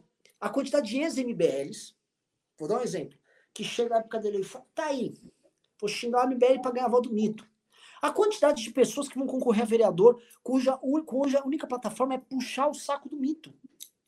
Roberto Jefferson. Tudo que a gente está falando aqui, existe um suco, um extrato de nacionalidade, que é esse extrato aqui, ó. Esse extrato de nacionalidade, eu não sei como resolver. Eu acho que eventualmente não tem solução. A gente está falando novamente de uma construção histórica inteira baseada nisso. Que teve imigrantes que vieram contra a mentalidade e que tiveram essa mentalidade corrompida. É a mentalidade do fingidor. A mentalidade. Enfim, cara. Tô me repetindo aqui até. É, é, eu não vejo não vejo muita so... Marcelo Ravena, tá? É, a gente tem outros temas aqui na pauta que a gente pode falar, mas eu acho que essa, nada, nada, tudo que a gente for falar vai fugir disso aqui. A gente pode entrar, por exemplo, nessa briga agora que tem entre o Faquin com o Aras. Né? Faquin, o Aras e o Toffoli. Ora, isso aqui, essa briga, vou, fa vou fazer inimigos, hein? Atenção, preparem-se para me xingar. Já vem aqui e começa a xingar. Atenção, me xinga nos comentários. Toda essa briga, gente, é só por uma coisa. É para saber quem pode controlar o aparato e as informações para te fuder. É só isso. Toda a briga que nós temos hoje é uma briga entre diferentes grupos de poder para saber que quem tem acesso ao, ao material que pode fuder seus adversários políticos. Porque um dos outros fins que o Estado brasileiro sempre teve era algumas pessoas terão acesso a, a, a material formal para atingir seus adversários políticos. Porque, aliás, tem uma das coisas que o brasileiro mais gosta, é usar o Estado para fuder quem ele não gosta. Isso aí o brasileiro acha isso maravilhoso, né? Então, assim, a gente tem essa briga agora. Essa briga é só para saber o seguinte: quem tem o aparato para enfrentar quem? É isso. Vocês ah, ah, não, mas o Dallagnol pode. O Dallagnol pode? Ah, não, não, não. Quem tem que ter é o Supremo. Tem que ter o Supremo? Que tipo de liberais são, são esses que acham que alguma facção do poder tem que ter poder sobre todo mundo? Quero fazer que inimigo. Que liberalismo é esse? Ah, não, mas o meu é do bem, o meu canto o hino, o outro, ah, eu não canto hino, o meu canto em Curitiba. Qual é, gente?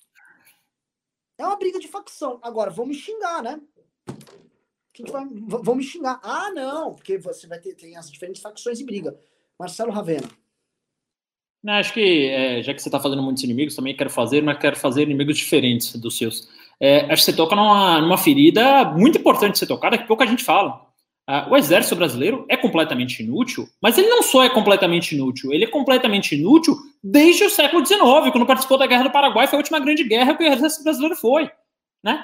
E desde então eles só ficaram mamando no erário, só ficaram fazendo bandeira do Brasil, só ficaram pintando é, é, guarda-corpo, só ficaram se falando selva, FFA, salva a porra do Brasil, faz não sei o que lá. Foi aprovado no dia 1 de julho e ninguém deu mais atenção, porque já normalizaram esse governo doente. O seu estava no mudo, Renan. Não sei se você estava cantando para a audiência ouvir, não. Ah, estava no mudo. É, então, ninguém comentou, porque já foi normalizado isso no Brasil. Foi aprovada a bonificação de 27 bilhões de reais para esses parasitas do erário, vestidos de, de verde oliva. Foi aprovada uma bonificação de 27 bilhões e meio de reais. Para quem não tem ideia o que é isso, vamos, vamos pensar que é alguma coisa que seja traduzível seis anos da, do orçamento de educação da cidade de São Paulo, pode ser? Seis anos de educação da, da, do orçamento da cidade de São Paulo, que é o maior orçamento do Brasil, são, sei lá, 5 milhões de crianças é, sendo educadas aí durante seis anos, né?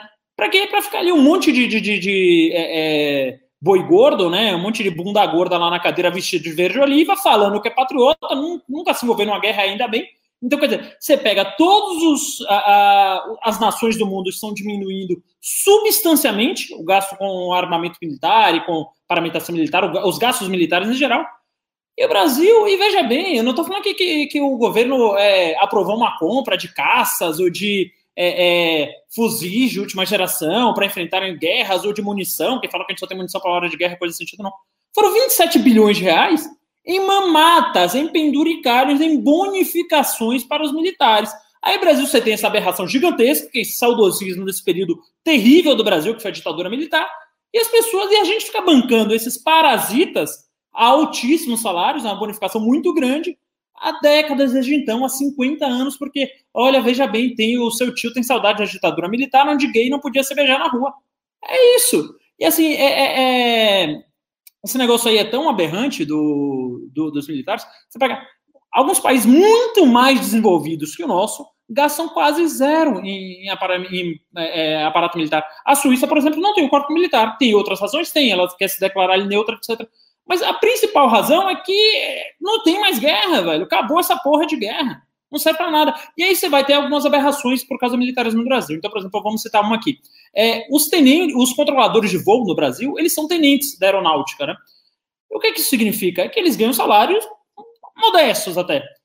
Então, você tem é, um corpo muito pouco qualificado, porque para você aumentar o salário desses tenentes são controladores de voo, você tem que aumentar a do soldado, do cabo, do capitão, a do tenente, do sargento, do general, do marechal e caralho a quatro. Você, você quer aumentar a cadeia toda, um custo gigantesco.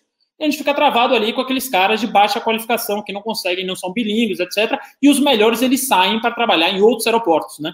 Então, volta e meia cai avião aqui por causa disso porque os controladores de voo é, são militares, porque a gente tem essa tara militar em todos os aspectos da nossa sociedade. Então a gente está pegando uma ferida que é muito pouco discutida aqui no Brasil, mas acho que a gente tem que trazer também esses debates, que é o militarismo no Brasil é uma bosta e só atrapalha o crescimento do, pra, do país e só fica mamando nos cofres públicos. Vou repetir aqui, dia 1 de julho foi aprovada uma bonificação, uma gratificação, um penduricalho de 26 bilhões e 500 milhões de reais para os militares. Fábio Rapp, o que, é que você acha disso? Fico imaginando por que, que eu larguei a carreira militar. Por que, que eu larguei? Seriam, seriam, seriam quatro anos excelentes para mim. É, bom, eu acho que vocês falaram, é sempre, assim, sempre me sobra muito pouco para dizer, porque vocês concluem muito bem aí o tema. Eu estava vendo aqui, cara, tem cara que não é, não erra só no clickbait, o cara erra na locução, né?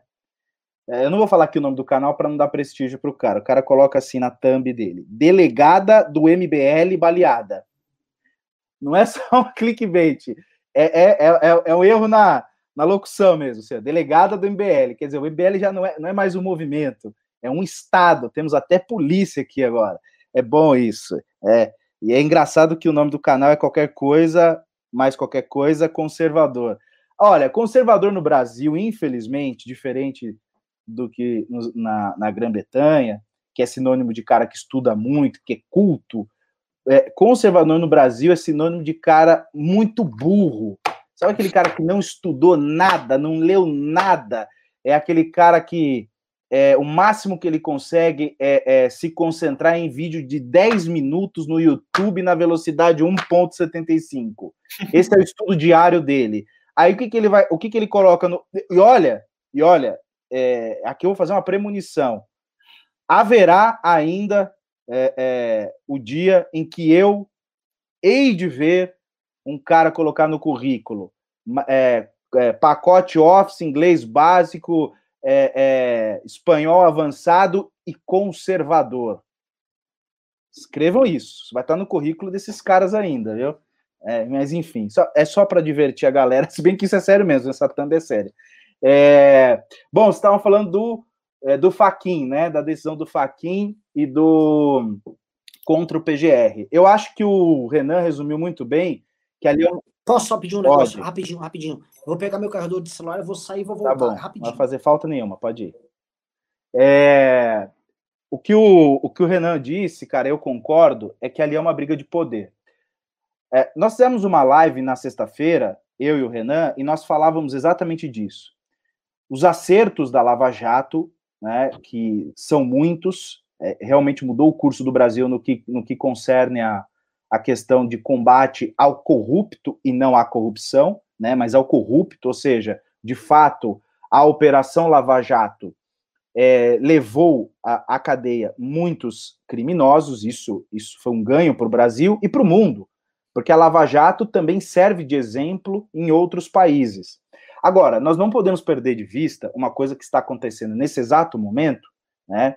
uh, poderíamos até dizer que já há algum tempo, mas com maior evidência neste momento, que é o uso da Operação Lava Jato e suas franquias como uma espécie de plataforma que vai, é, de alguma maneira, sustentar os próximos possíveis candidatos em 2022, que é o que me, me parece que fará mais sentido, porque são eleições é, que têm uma, uma dimensão é, federal, e daí faz mais sentido você ter, de fato, é, é, candidatos com a chancela da Lava Jato. E vai ser algo inédito, posto que em 2018 nós não vimos membros da Lava Jato explicitamente, salvo aquilo que foi publicado pela, pelo The Intercept, nós não vimos publicamente membros da Lava Jato fazendo campanha a determinados candidatos, X ou Y. Mas não se enganem, em 2022 isso vai acontecer se não for brecado imediatamente, isso, esse, essa veiazinha da Lava Jato, o que, que nós teremos? Possivelmente candidatos sendo tutelados explicitamente por membros da Lava Jato, do tipo, ó, votem neste daqui porque é nosso candidato, candidato da Lava Jato. Isso é perigoso porque, conforme o Renan disse, eles detêm, e aí tá a briga que envolve inclusive o STF, eles detêm na, nas, uh, em suas mãos, ou em suas bases é, é, é, sistêmicas lá, dados dos, dos possíveis adversários políticos. Quem são os, adversários políticos hoje da Lava Jato em evidência? O, o atual governo federal, do o bolsonarismo como um todo. Então, assim, por mais que nós talvez comemoremos hoje, que eles podem, e podem mesmo, melar o, o, o governo, basta que, a, que vazamentos continuem acontecendo, mas veja, é perigoso por quê? Porque hoje o inimigo é o governo federal, ontem foi o PT e amanhã sabe-se lá quem. Então, é, enquanto isso não for estancado, é um perigo, e aí, talvez, de novo, nós estaremos em 2023 fazendo aqui live, só que agora com outro inimigo. E talvez olha, profético agora. Talvez em 2023 tenhamos aí os bolsonaristas elogiando o MBL pela crítica feita hoje ao lavajatismo. Mas, olha, o, o Rap, excelente colocação. Só que falar disso é cada vez mais difícil. Porque como as pessoas estão procurando uma, alguma tábua de salvação para poder se escorar, para poder segurar, a gente tá falando que, ó, cara, a, a, tábua de salvação é uma tábua, ela não é um transatlântico, né? Ela não é, você não tem uma cabine bonita, não é perfeito como nos seus sonhos. O que você acabou de descrever não é novidade. O Dallagnol, o Deltan Dallagnol, Deltan, como queiram chamar, disse antes das eleições de 2018 que a Lava Jato deveria ter um candidato em cada estado. A Lava Jato ou o Ministério Público, me corrijam aí, mas ele disse isso. A Lava Jato. A Lava então veja só, como assim uma operação anticorrupção tem que ter candidatos em cada estado? Vocês não eram investigadores, agora vocês são políticos. Veja, para vocês entenderem, só para vocês entenderem aqui, que certas coisas não podem ser aceitas. A, a Gabriela Hart estava lá oferecendo, né, a juíza da Lava Jato, olha, eu quero oferecer 500 milhões aqui para o combate ao Covid. Como você oferecer? Esse dinheiro não é é ela que dispõe esse dinheiro. Esse dinheiro é dela. E não é a primeira vez que tem uma história assim. Teve um fundo. já estão destinando emenda. Hã? Virou emenda parlamentar, os caras estão destinando emenda. A Lava Jato vai destinar emenda para o combate ao corona. É. Aí, mais, antes, tá? Isso, 2019, eles estavam montando uma ONG para administrar 2 bilhões e meio de acordos de leniência. Como assim, velho? Ah, isso quer dizer que o Renan agora apoia o Lula. Sabe? As pessoas são extremas, elas não conseguem ver nuance. Não! O que eu tô falando é o seguinte: se você tá dentro da lei, cumprindo uma operação que pega corrupto, eles já são muito bem pagos para isso. Muito bem pagos. Legal, bacana. Vamos apoiar o combate à corrupção demais. Agora, vocês não vão administrar. Por que, que disso tem que derivar que eles vão administrar um fundo de 2 bilhões e meio? Ou lançar candidatos ao redor do Brasil? O Renan, tem uma historinha, tem uma historinha bem curtinha, cinco, vai 10 segundos, para ser preciso. Por que desses 2 bilhões? Eu não posso falar o nome do advogado, que aí sim eu seria processado e aí esse processo me custaria talvez a, a minha insolvência civil.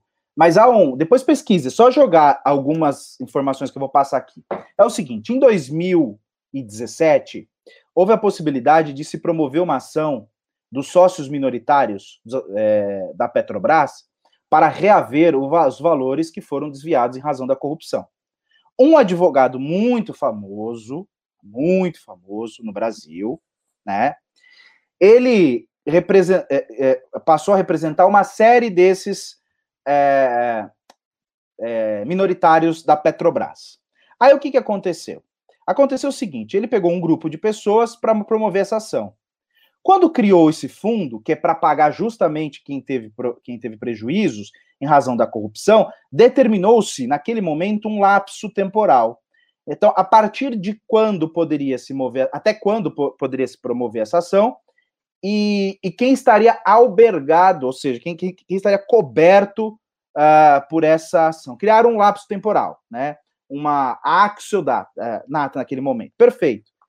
Esse advogado fez esse lobby e, curiosamente, este fundo, qual ele apoia, é o fundo que quase na totalidade pagaria os minoritários que ele representa.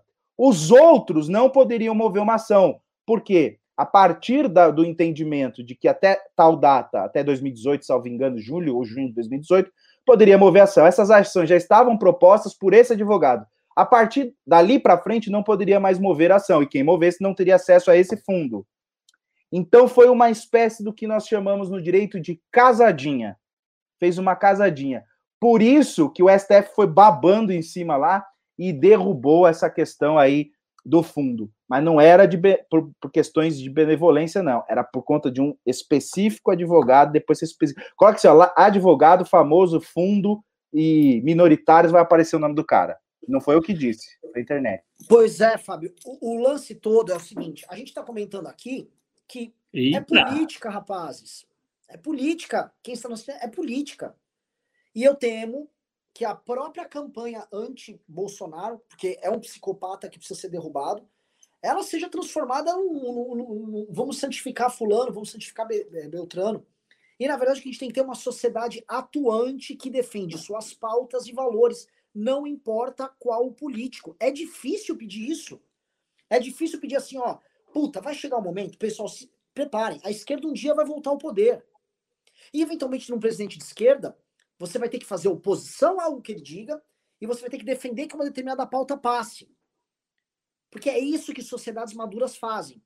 E a mesma coisa num governo agora de direita, como do Bolsonaro, onde você vai ter que, eventualmente, ir contra ele, porque ele está tentando contra seus valores. O que as pessoas fazem é o seguinte: elas moldam seus valores de, de, acordo com as circunstâncias, se adaptam à situação e tentam aproveitar dessa situação conforme o momento, mesmo que isso lhes custe caro no, curto, no longo prazo, que é o que acontece nessa lógica do malandro, na lógica da Telex Free.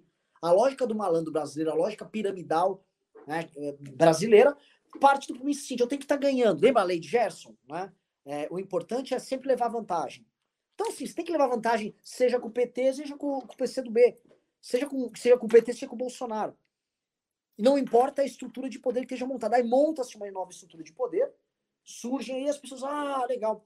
É muito, é muito broxante. Eu falo para vocês, é muito broxante. Outra coisa que é broxante, quem está nos assistindo, é não teve pimba hoje, não teve superchat, né? O pessoal está cagando, o pessoal is not giving a fuck for Free Brazil Movement, ok? Vocês, falei aqui em inglês bem Alan dos Santos, justamente para ver se vocês se compadecem um pouco mais. E meu, meu carregador de celular também quebrou. Não estou conseguindo carregar, estou oficialmente sem celular agora. Que beleza. Marcelo. V vamos, Pimbas? Para ver se a pessoa se motiva a mandar. Vamos. Marcelão, se quiser ler, a bola é sua. Vamos lá, então. Aqui, a Pri Pompeu manda 14 dólares canadenses e fala, é, obrigado, Pri, e fala, desculpe, não consigo mandar pelo PicPay para evitar os 30%. Hashtag Força MBL, muito obrigado aí, Pri Pompeu. Uh, o Sérgio Murilo Ferreira, ele dá cinco reais e fala: Renan, uh, acho que não dá para esperar que todo mundo tenha consciência crítica. Olha, não dá para esperar que todo mundo tenha consciência crítica, mas se as pessoas tiverem caráter, o mínimo de retidão de caráter e, e ver as coisas de forma objetiva e não o tempo todo de forma subjetiva, Você não precisa ser crítico. Você deixa de ser primeiro otário e depois malandro. O que eu estou argumentando, me corrijam, é que é um problema de má fé. As pessoas embarcam nas coisas porque elas também querem participar da má fé daquilo. É isso aí. Vamos aqui para o Sérgio Murilo Ferreira, ele dá mais cinco reais e fala, ele dá é, mais cinco reais e fala, os donos de pequenos comércios trabalham o dia inteiro e não tem tempo de refletir. Ele dá mais cinco reais e fala, com a maior parte das pessoas tem que estabelecer um vínculo de confiança. Dá mais dois reais e fala, é melhor a MBL se estabelecer nessa base social. Dá mais cinco reais e fala, acho que a internet está ficando pequena para chegar a essas pessoas. E uh, dá mais cinco reais e fala, o que você pensa de colocar o máximo de candidatos a prefeito possível para aproveitar uh, o tempo de debate na TV e tentar farmar militantes. Você quer dar uma respondida aí, Renan? Eu vou começar pelo final, né? Assim, essa, essa tese aí, conhecendo o sistema partidário brasileiro, essa tese é irreal, ela não existe. Dois, uh, sobre atuar com classe C e pequenos empresários e classe B. Eu já vejo isso, tá? Não existe hoje setor da sociedade mais maduro do que um motorista de Uber. Disparado. Eu posso botar um motorista de Uber do lado de um grande empresário, eu vou ouvir o motorista do Uber. Sensibilidade e realismo. São as duas coisas que o motorista de Uber tem. Um, por ser autônomo, ele tem um realismo do caralho. E dois, o sensibilidade de estar lidando com pessoas diferentes, estar lidando com a própria condição. Então, assim, o motorista de aplicativo é o cara que eu. É, assim, puta, eu tenho ainda fé no Brasil, eu vejo esses caras.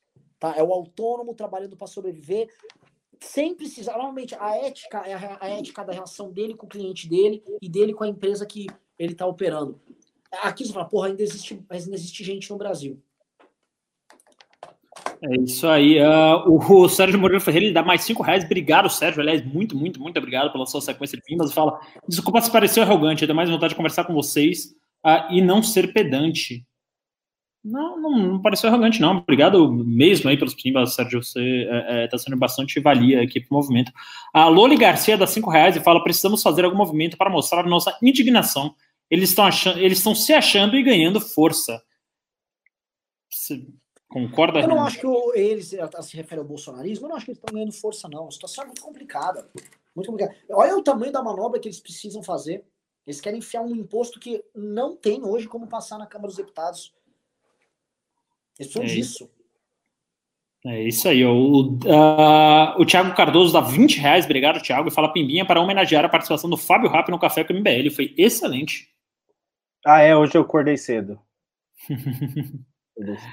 uh, o Denis Valereto dá 5 reais fala: Hoje peguei para ler o programa de governo do Bolsonaro. Recomendo fazerem um vídeo sobre, criando um raio-x expectativa versus realidade. Então fica aí, ó. Puta ideia, puta ideia, puta ideia. O Leandro O dá cinco reais, nosso primeiro aí o Tomás também. Obrigado, Leandro, por, pela sua participação de sempre. Fala, pessoal, estamos chegando a 100 mil mortos. Isso é equivalente a 500 voos da TAM. Perdemos a capacidade de nos revoltar. O Renan já, já deu uma pílula sobre isso aí, acho que no programa passado. É, a gente está normalizando o Covid como se fosse mais um mal aí que, que afeta o Brasil, né? Que pese o, o Covid hoje ser a maior causa disparada de mortes no Brasil, a gente está tratando o Covid como se fosse, sei lá, uma dengue. Ah, tem dengue aí no Brasil, né? Acho que foi exatamente esse o, o exemplo que o Renan deu.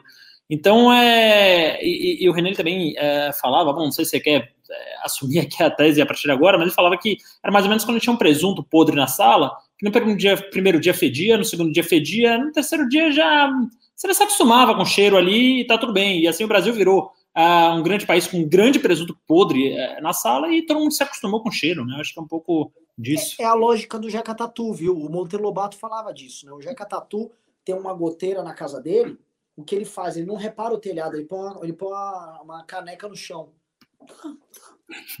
Tô lidando com a goteira. É verdade. É verdade. O Joaquim Pedro Machado de Assis, veja que sobrenome potente, dá um real. Obrigado, Joaquim Pedro Machado de Assis. O Leandro Oda, mais cinco reais, fala rápido. Essa pergunta chave para muitos, ela tem que ser respondida logo. Quem é a alternativa para 2022? Sem essa resposta, não dá para virar parte dos 30%. Pois é. Eu, a gente até discutiu isso na sexta-feira, Renan, né? Não temos ainda essa alternativa, né? Mas acho que ela vai ser construída aí ao, ao longo do, de 2021 e 2022. Ela vai aparecer, ela precisa aparecer. Um dia, senhor, de um dia vão dar cinco reais e fala, galera, fala tanto do pessoal de humanas, sendo que a galera trader da Insper GV é 100% mais mala. É, é, tem, tem, tem, tem os caras malas, tem os caras legais aí, fizinhos, mas tem, tem, tem de tudo aí, tem de tudo. É, Francisco Moro dá cinco reais e fala: vocês estão demorando muito para perceber o quanto o, Lex, o Alex Luthor de Moraes está defendendo a democracia. Nesse sentido, Joel é melhor que a MBL. Deal with it. Renan. Eu, eu, eu me restringo a me manter calado, porque minha opinião seria polêmica. É, eu acho muito interessante isso, né? Que antes a gente puxava a cordinha em todas as teses mais é, diferentes, né? Menos mainstream aí. E agora tem muitos casos desses, né? Que a gente é um pouco conservador em alguma tese e nossos seguidores ficam ávidos para uma posição até mais radical.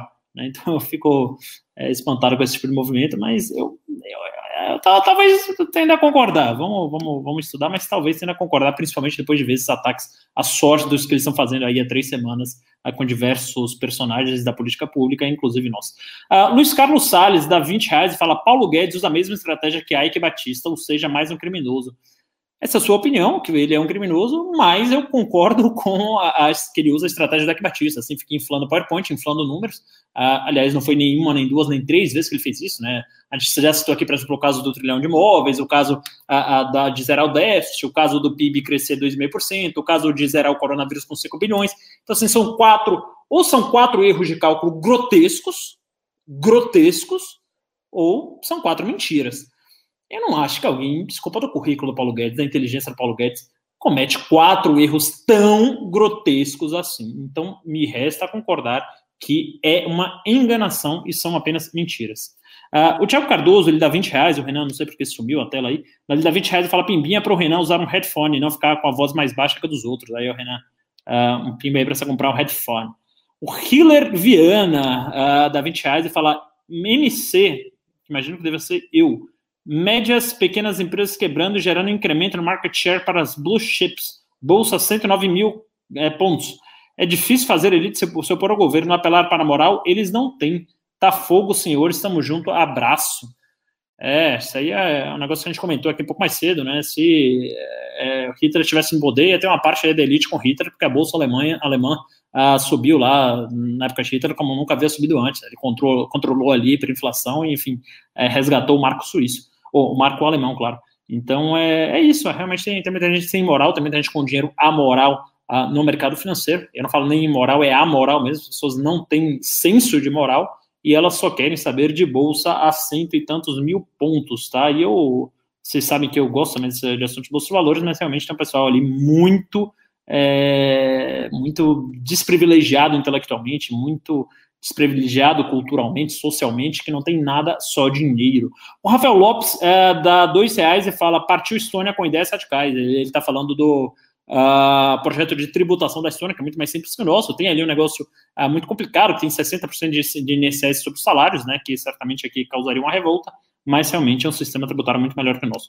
Gustavo Belotti dá 5 reais e fala: Quero. Esse Gustavo Belotti, aliás, ele é muito legal. Uma vez a gente não leu o pimba dele, ele falou que tinha deixado eu comprar um salgado para dar um pimba, ficou super triste e tal.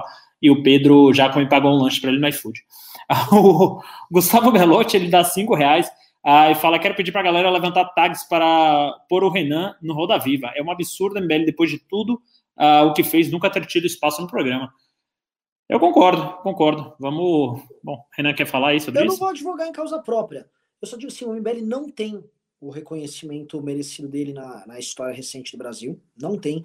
E se puderem apagar o MBL da história recente, vão apagar. Com sob aplauso das pessoas que um dia vão falar: nossa, mas e aqueles caras, né? Porra, é igual a turma do MDC em 32.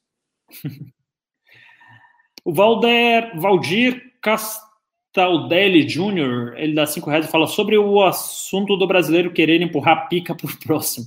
O Brasil é concretização na metodologia Extreme Go Horse. Procura no Google, não conheço isso aí. Se alguém puder procurar aí da produção enquanto estou lendo, se algum de vocês quiser procurar, agradeço. O Flávio Schmeil dá 5 dólares e fala: acho que são 72 impostos, taxas ou contribuições, ICMS, IE, IPVA, IPTU, ITR, IR, IOF, ISS, TBI, TCMD e INSS vou parar porque está ficando caro. É isso aí, esse é o nosso sistema tributário brasileiro.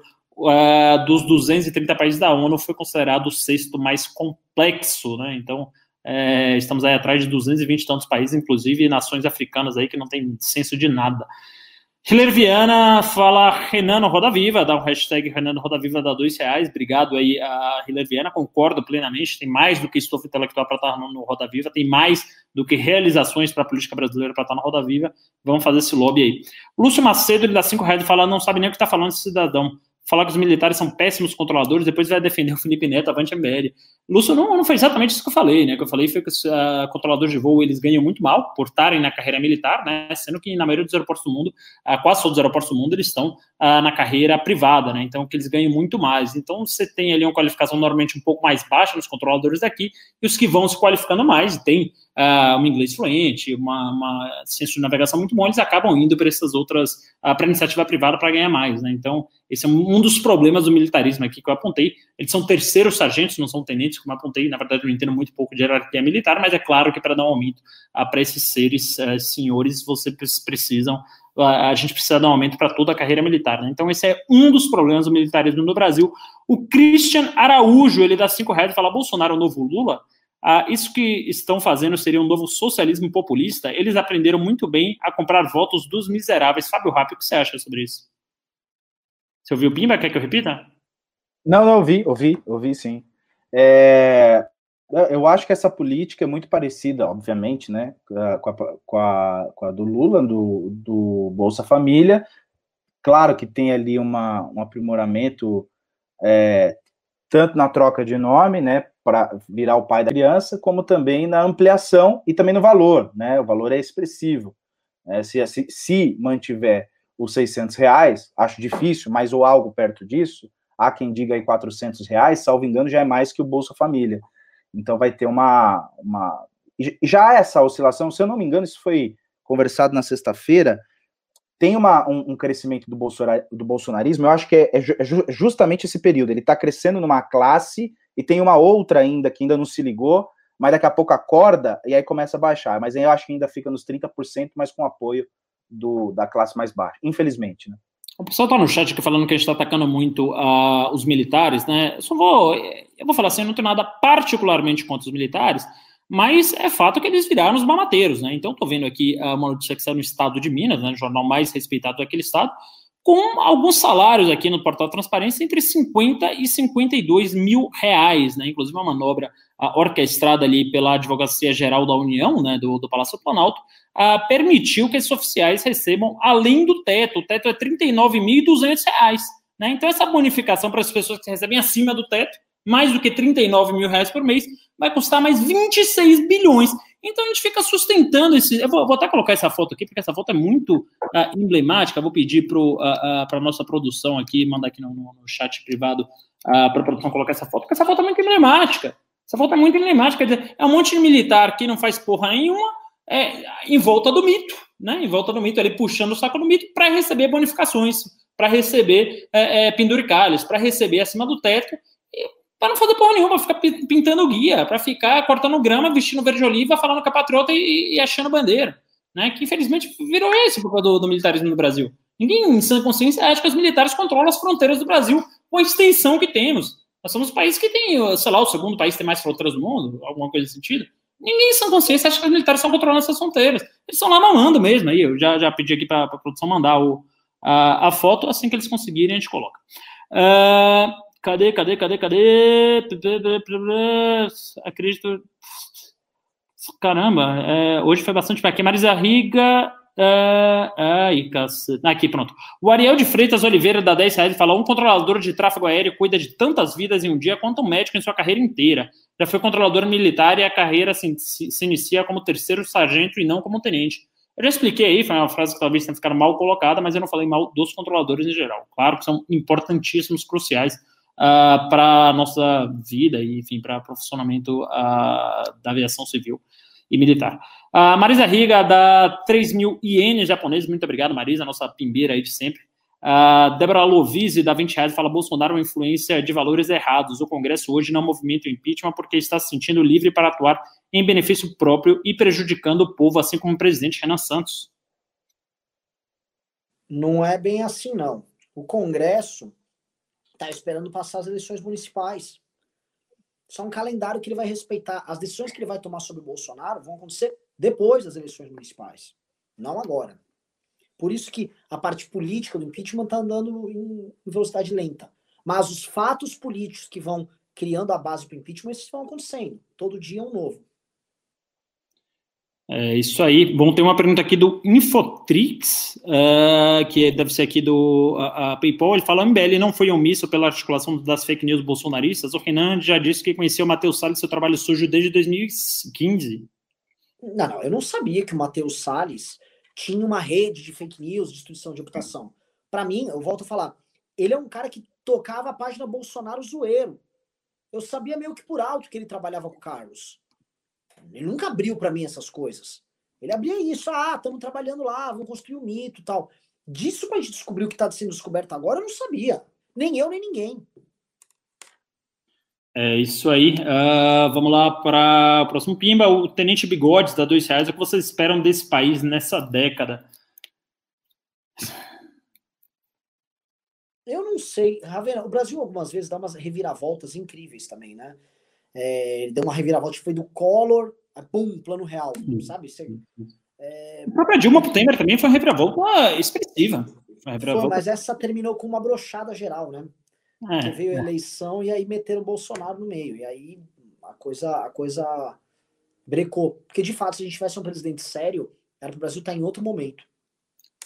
Tem uma frase uh, do Stuberger, né, que é um gestor aí do mercado financeiro, que acho que define muito o Brasil, né, que é assim, quando você acha que tudo vai dar certo, pode esperar que algo vai dar errado. Mas também quando você acha que tudo vai dar errado, pode esperar que alguma coisa vai dar certo. Então acho que isso é muito Brasil, assim, como agora a gente está num, num, período tão sombrio, é, eu acredito que alguma coisa vai dar certo, para os próximos anos vai ter uma reviravolta aí, como você falou.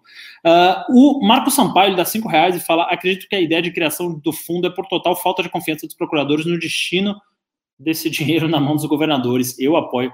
Marcos, não, não, seja ingênuo, Marcos, não seja ingênuo, cara. Esses caras querem, eles querem ter poder sobre esse dinheiro, são 2 bilhões e meio de reais. Eles é um poder político muito grande você ter um fundo desse tamanho. É mais do que qualquer secretaria uh, municipal de qualquer município do país. É um orçamento enorme, gigantesco. Eles vão poder escolher o fundo de pensão que vai administrar isso, o gestor da carteira que vai administrar isso, o advogado que vai intermediar isso. Inclusive, houve denúncias aí de que um advogado seria sócio desse fundo da Lava Jato.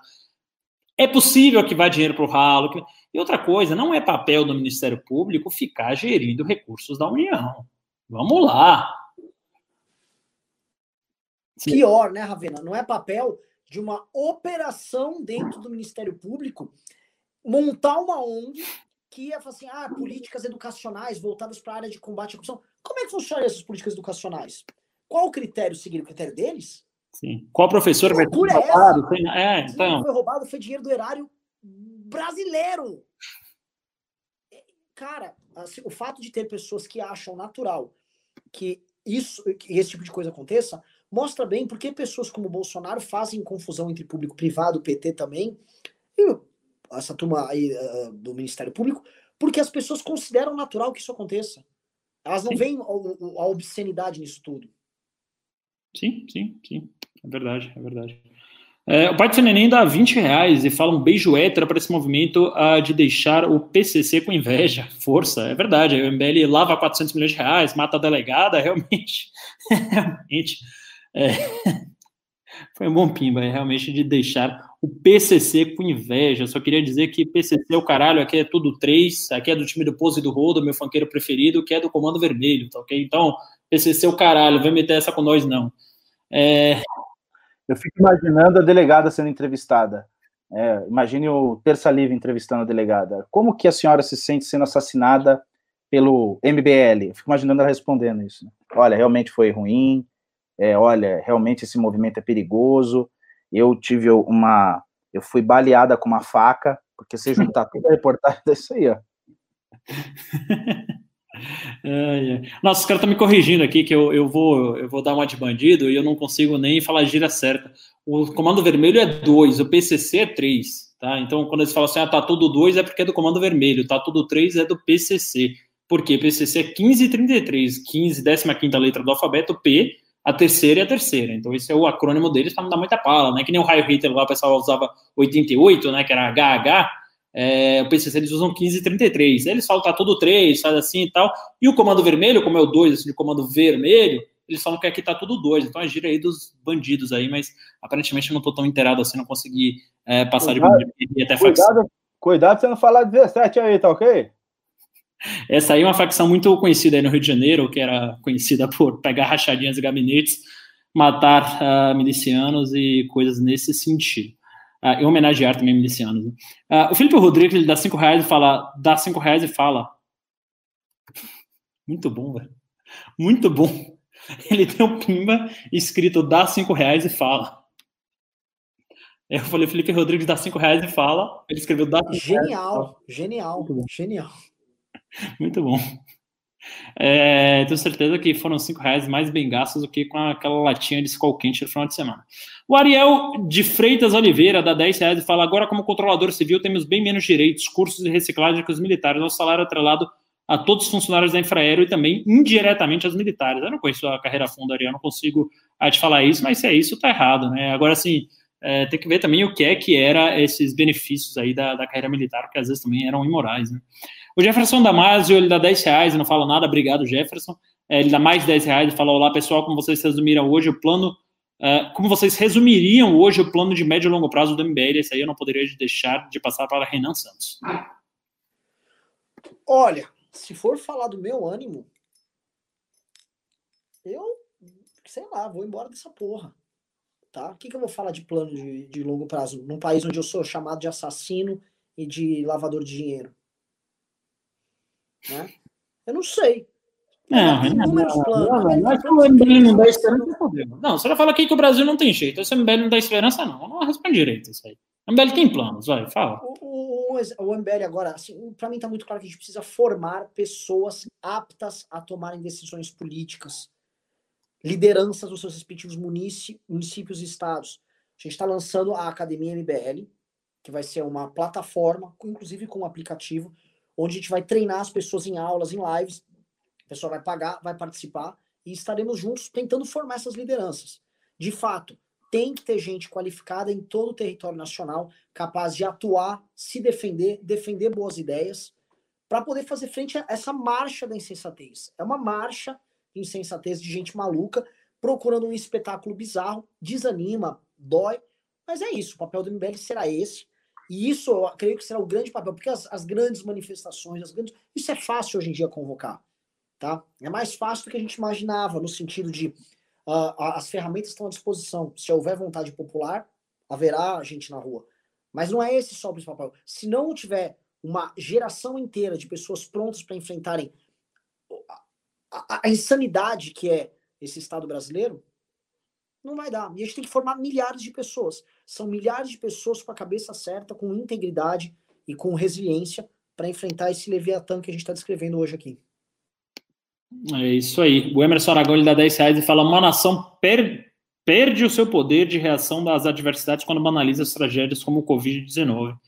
Hoje o Brasil é, hoje o Brasil é um país insensível e, sendo assim, não vamos conseguir prosseguir. Avante MBL. É, acho que é uma Perfeito, Fala. perfeito. E eu, eu, eu, gosto de lembrar que, assim, antes de, do Covid, né? É, porque, assim, a porrada, o pau que bate em Chico bate em Francisco. Antes da, do, dos 100 mil mortos que a gente está batendo aqui do Covid, nós tínhamos os 60 mil mortos por ano dos homicídios da violência urbana, que eram negligenciados por setores da esquerda, da imprensa, do politicamente correto. Era, era negligenciado. Não, veja bem, precisa mexer nas leis Precisamos mudar as leis de, de, de, é, do, de processo penal. O Brasil é o país da impunidade. Não, não, aí deu Bolsonaro nisso, né? Agora, o, que eu vejo é o sinal trocado com relação às vítimas do Covid. Então, muda-se, mas assim, a normalização do absurdo é sempre a mesma. É, é isso aí. E, e Renan, é, essa semana aí, muito provavelmente, infelizmente, né, a estatística aí não deixa a gente correr muito disso, a gente vai ter a 100 mil mortes no Brasil. Nos 10 mil, Bolsonaro fez um churrasco. Agora é, é provável que ele vai fazer o quê? Uma paijada, uma, uma um rodízio de japonês lá no Planalto, porque é, é, um, é uma, uma coisa, né? É verdade. Eu vou fazer aqui ó, um, um, bar, um bar, como é que é? Um barco de sushi, né? Porque realmente ele vai ter que fazer algo para comemorar. Não é possível Sim. que ele deixe essa marca importante passar. É isso aí. Uh, o André Vas Tovski, Aires, ele dá dois reais e fala: Era Toffoli acabou. Qual o pior e melhor ministro do Supremo Tribunal Federal, Fábio Rapp? É para ganhar inimigo ou para ganhar amigo? é para ser você, velho. A gente, Fábio Rapi, eu tô, eu tô muito numa fase assim, cara. A gente já tem 30 e poucos anos de idade. A gente já, já trabalhou. A gente já fez o que quiser. Agora a gente tá na hora de falar o que quiser. Não dá mais pra quiser. medo de gado, medo de hater, medo de. É, de nada. Então fala aí, quem é o melhor e quem é o pior ministro do STF? Eu vou, eu vou mostrar para você, para mim, quem é o melhor. Tá aqui, ó. Ando com ele colado. Grande Luiz Roberto Barroso, grande Luiz Roberto Barroso, grande Luiz Roberto. Aqui, é óbvio. Aí, ó, grande, grande Barroso. É lógico que o pior, sem sombra de dúvida, é o Toffoli. Qual livro? Qual livro, Fábio? Direito Constitucional Moderno. Ele é bom constitucionalista? Contemporâneo, contemporâneo, perdão. Hã? Ele é bom constitucionalista? Pra caramba. Excelente ah? constitucionalista. É, tem um outro também, mas aqui, esse aqui dá. O povo grita, né? Mas é um excelente constitucionalista. Gilmar Mendes. Não, Não dá. Esse é, o, esse é o melhor livro dele. Jurisdição Constitucional. O melhor livro dele. Não, o, o, Gilmar, cara, cada volta é uma aula. Uma aula de história, uma aula de sociologia, de antropologia. Puta cara culto, né? É um, é mas, mas, são dois caras distintos, né? Em, em, que sentido? Gilmar Mendes é ligado à escola alemã, constitucionalista alemã, uhum. e, o, e, o, Barroso à escola norte-americana. Então, por isso dá. É, é, o problema é esse, né? O problema é que ele atua aqui como se fosse um estado de common law, né? Ele fica aqui Exato. querendo achar que pode legislar tudo através de jurisprudência, né? É, por isso que eu acho genial. Bom, vamos lá para os Pimbas. Uh, tá, alguém um dia compilou tudo. Ah, tá. O cara tá falando aqui da, da Go Horse aqui. Uh, bom, é um processo de gambiarra aqui, pelo que o Heitor me explicou. Ah, o Max Hertel, ele dá 10 reais e fala Extreme to horas é uma forma de codificar, codificar softwares onde o cara faz tudo mais rápido uh, possível, sem qualidade, deixando o código impossível de dar manutenção no futuro para outros programadores. Hum. É bem brasileiro isso, não faz, faz sentido assim. Tipo, você faz um código nas coxas, faz um monte de atalho lá, deixa entrega o programa pro cara, depois, ah, não tem como dar manutenção, não, né? É bem, bem brasileiro mesmo. Boa definição, mas assim, nada vai superar a definição do Renan de que a Telex Free define bem o brasileiro. Você pega uma pirâmide e você vai enganar sua mãe, seu irmão, sua tia, seu filho e pau no cu deles. E eles vão enganar a namorada deles, o filho, o sobrinho e por aí vai. Isso é realmente muito Brasil. Ah, esse aqui eu já li, a Linda Tbilisi dá 20 reais e não fala nada, obrigado, dá mais 20 reais e fala: Renan, não podemos desistir, te sinto revoltado com razão. Já me senti assim. Tenho 70 anos e vivi a ditadura, já vi de tudo no Brasil, mas quero ir tendo a certeza que deixarei um país melhor para vocês. Meu querido amigo. É mulher. Não dá para ter essa É mulher. Não, minha querida amiga, não dá para ter essa certeza, tá? Não dá para ter essa certeza. Sim. Espero, espero que você consiga, mas é uma é uma grande missão. Quero ajudar. Ela tem 70 missão. anos e tá te dando uma aula de esperança, cara. Pois é. Pois é, agradeço demais. Imagina eu aqui do movimento civil, político, falando que tá difícil ter esperança é que por conhecer mais, por estar vendo, você olha e você. Quanto mais mexe. Você sabe o que é o pior? O pior é que aqui a canalice é premiada. Os canárias sempre vencem. E não importa a cor do canária, o verde amarelo, o vermelho, não importa, tá? O canalha, ele é premiado. Volto a repetir. Aqui, se o Kim sair na rua com o Roberto Jefferson, vão jogar pedra no Kim. É Uma, o maior deputado, a melhor estreia de um deputado federal na história do Brasil. Sem na, na rua com o Roberto Jefferson, vão jogar pedra no Kim.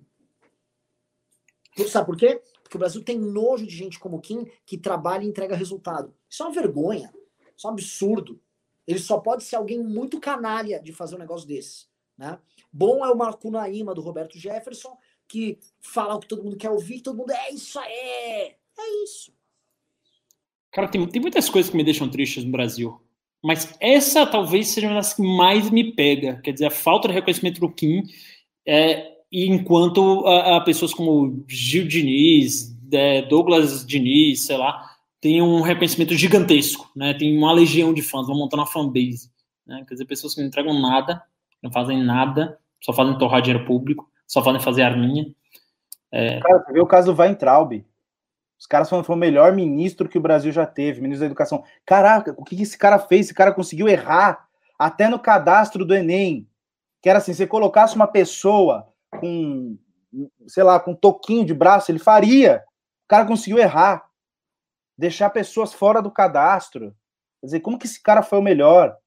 Quer dizer, é surreal. Chegaram a cogitar de colocar um busto do Weintraub no lugar do, do, do Paulo. Uh, é, do Paulo Freire. Cara, é assim, é, tudo contra o Paulo Freire, mas o, o Weintraub, que, que seria algo genial também. Parar para pensar, tirar do, do, do é, ah, esqueci o nome, do, do, do Paulo Freire, colocar do Ventral, cara, seria genial. Você imagina, 100 anos é depois. É a cara do Brasil. Não, você pensa em 100 é anos depois, alguém tentando explicar quem é o Weintraub? Puta, seria genial pra caramba. Alguém falando, é, um cara deve ser, sei lá, um russo, um alemão, né? Weintraub, deve, deve ser um cara da. Puta, seria genial. É isso aí, é isso aí. É. E, e, isso desanima, cara. Isso desanima pra caralho. Puta nego fazendo ode a Abraham Weintraub. Um cara que não sabe nem escrever no Ministério da Educação. Aí coloca o outro no lugar, é um pastor cloroquiner. É um pastor cloroquiner, nosso atual ministério, ministro da Educação, e ninguém liga. Como é que já falou hoje aqui que não sabe nem quantas pessoas estão tendo aula digital? Os caras abandonaram o Brasil, mano. Os caras abandonaram o Brasil. O governo Bolsonaro abandonou os Brasil para salvar os filhos. Para salvar os filhos de escândalo de corrupção. E aí tem uma corja que vira fã desta merda.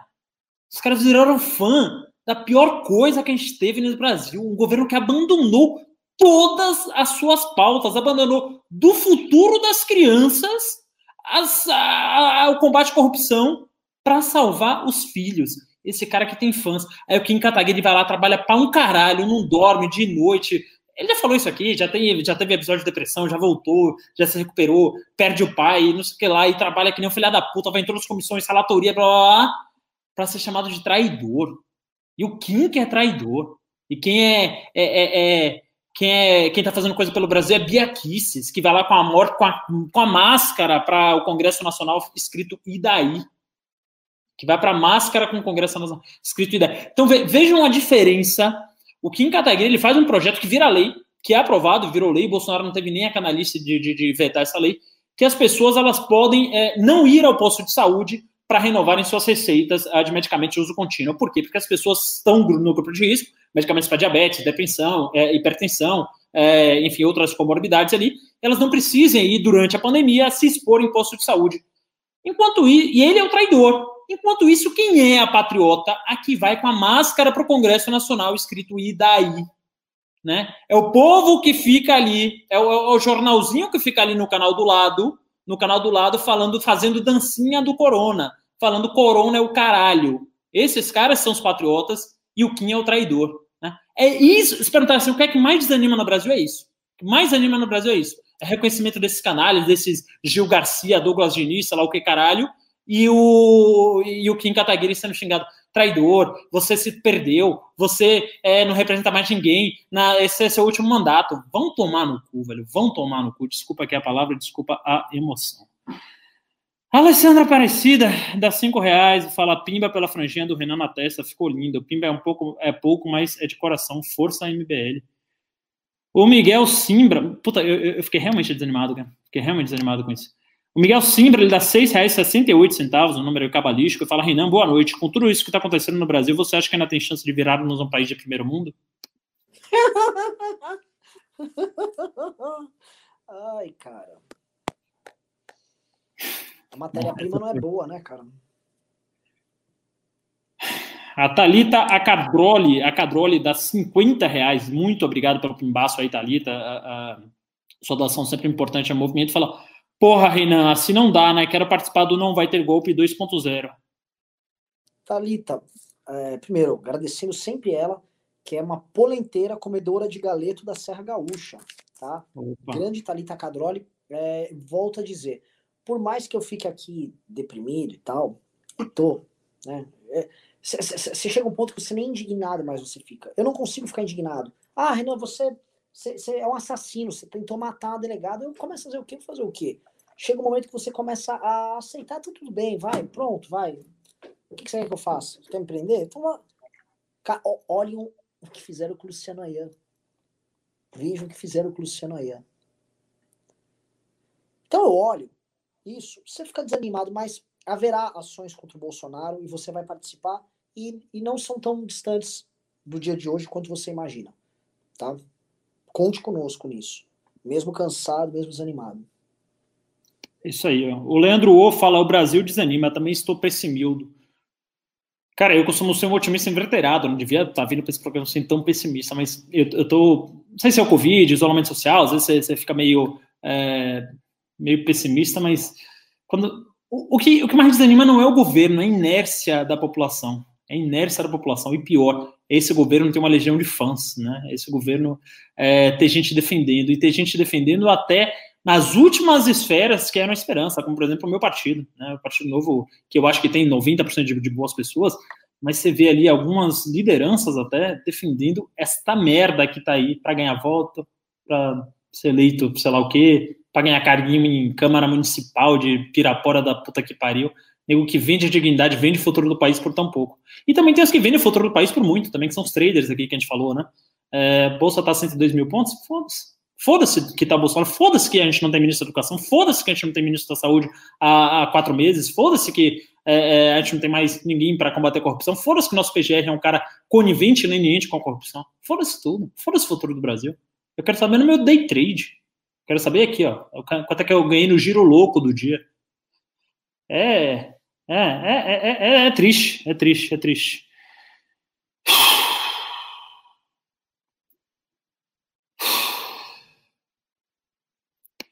O Leandro Olho dá cinco reais e fala: atacaram vocês uh, porque estão com medo de vocês puxarem um panelaço a um protesto devido aos 100 mil mortos.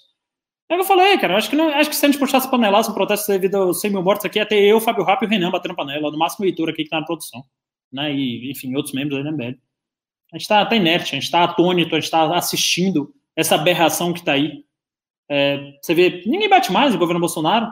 Os, quando você bate no governo Bolsonaro, não dá mais engajamento, não dá mais nada. Não é cansou. Voltou ao futebol, sei lá, Flamengo foi campeão, gol de Gabigol ali, tá bom. Essa merda aí. O Age uh, W dá 55 reais e fala muito obrigado, Age, muito, muito, muito obrigado mesmo. Uh, e fala: gostaria de saber a sincera opinião de vocês. Alguma esperança de sairmos desse loop infinito de polarização, ódio, cancelamentos, guerras de narrativa nos quais estamos envolvidos? Fábio Rápido, posso passar para você essa? Pode sim, tô na minha janta aqui, mas pode. Ó, é o seguinte, eu não acho a polarização ruim, acho a polarização boa. Ela, ela, ela serve para o debate.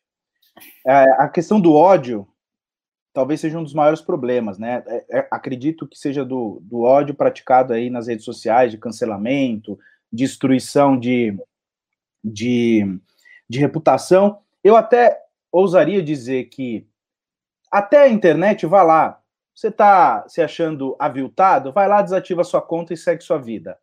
O maior problema é quando usa o aparato estatal para assassinar a reputação do civil. Esse é o grande problema. É isso que está acontecendo e é contra isso que nós deveríamos estar lutando. Também. É isso aí. Você quer falar mais alguma coisa sobre isso, Renan? Você está movimentando a câmera aí? Não? Não, lembrando do, assim, o, o, política virou entretenimento, como as pessoas estão vazias do entretenimento, enquanto simulação substitui as coisas reais. E logo, como ninguém quer viver nada que é real, vamos ficar vivendo as ilusões. Então cancelam aqui, outro ali e tal. Isso na esquerda tá pródigo em fazer isso. E no campo da direita, você tem esse troço aí que tá instalado no poder. É isso aí. Ah, o Vendas buffet francês dá 50 reais, não fala nada, obrigado, vendas. a Linda Tablize dá mais 10 reais e fala: vocês estão no caminho certo. Temos que investir na classe média que você enxerga no motorista do Uber. Os jovens não, que não têm oportunidades, mas estão atentos. É isso aí, Linda. Você quer falar alguma coisa sobre isso, Renan? Não, só lembrar que Tbilisi, se não me engano, é, é, é fica na Geórgia, não é? Me, me corrijam aí, onde fica a cidade de Tbilisi. Não conheço, não conheço. João Lucas Figueiredo dá 10 reais fala: sou cético político, minha namorada é conservadora e meu melhor amigo é progressista. Como respeitar cada visão política e conseguir enxergar, é, conseguir entrar num denominador comum para as próximas eleições? É, quem quer responder essa? Fábio, você quer responder? Não, está tá no meio do jantar. Não, não, para, assiste Netflix. Para discutir política como se fosse uma divisão de família, de amigos. Vai, vai fazer, vai tomar um chopp, vai, sei lá, vai jogar dardo. Né? Cada um tem a sua opinião política, etc. Enfim, não precisa ser, não precisa acabar com o namoro. É. O pessoal está confirmando aqui que Tbilisi é na Geórgia mesmo, Renan. É, o João Lucas Figueiredo dá 10 reais e fala pimba número 2. Sou... Ah, não, desculpa, isso eu acabei de ler. O Gustavo Tavares dá 10 reais não fala nada, obrigado, Gustavo. Uh, o Thiago Cardoso, Cardoso dá 10 reais e fala: não é fácil ser do MBL, força, toma mais 10 para fechar 50 reais hoje. Muito obrigado, Thiago. Muito obrigado. Muito obrigado mesmo. É, então, acho que esses foram os pimbas de hoje, Heitor. Temos mais pimbas aí, não? Foi fraco de pimba, mas quem pimbou, pimbou de coração. Ah, agora, em termos de qualidade, foi um programa muito bom. Né? A gente que ficou nessa bagunça desde, desde que aconteceu aquela maluquice, uh, a gente tá voltando à audiência, né? agora chegamos a 2 mil de novo, e se Deus quiser, até sexta-feira batemos 2,5 de novo. Entendeu? É ir recuperando. Eu sei que quem está nos assistindo nos vê desanimados e tal, entende? Porque é o seguinte, né? É, eu não queria recorrer àquele clichê, mas o Fábio Rappi poderia dar um Google e pegar aquele famoso discurso do, do, do né? Barbosa, né? De tanto ver prosperar. Ah, ah, ah, é isso, né? De tanto ver, basicamente o seguinte, de tanto ver os Roberto Jefferson se darem bem, eles têm vergonha de fazer o que é certo. É, é como eu me sinto agora. Por favor, Fábio, leia, que eu não posso sair daqui para ler. Eu tô tentando aqui, minha internet tá falhando, peraí. Põe o Rui Barbosa de tanto ver. É, só, é isso. Ali tá assim, você fala, qual é o meu sentimento? É exatamente esse. Você se sente um merda. É, vamos ver aqui, de tanto ver triunfar. Você abriu aí também? Você quer ler? Não, não, fica vontade. Não, leia, Ravena. E a gente fala frase a frase quem é quem. Vamos lá. De tanto ver triunfar as nulidades, de tanto ver. O Bolsonaro é, é, o triunfo da nulidade. É o Weintraub. Né? De tanto ver prosperar a desonra. Ou os mentirosos falando o que eles estão falando por aí. E, e like, toma like. Ou o Rodrigo Constantino de tanto ver crescer a injustiça. Eu lavei 400 milhões de reais, né? O Ayan foi preso. O Alessandro Mônaco, que mandava superchat aqui, foi preso.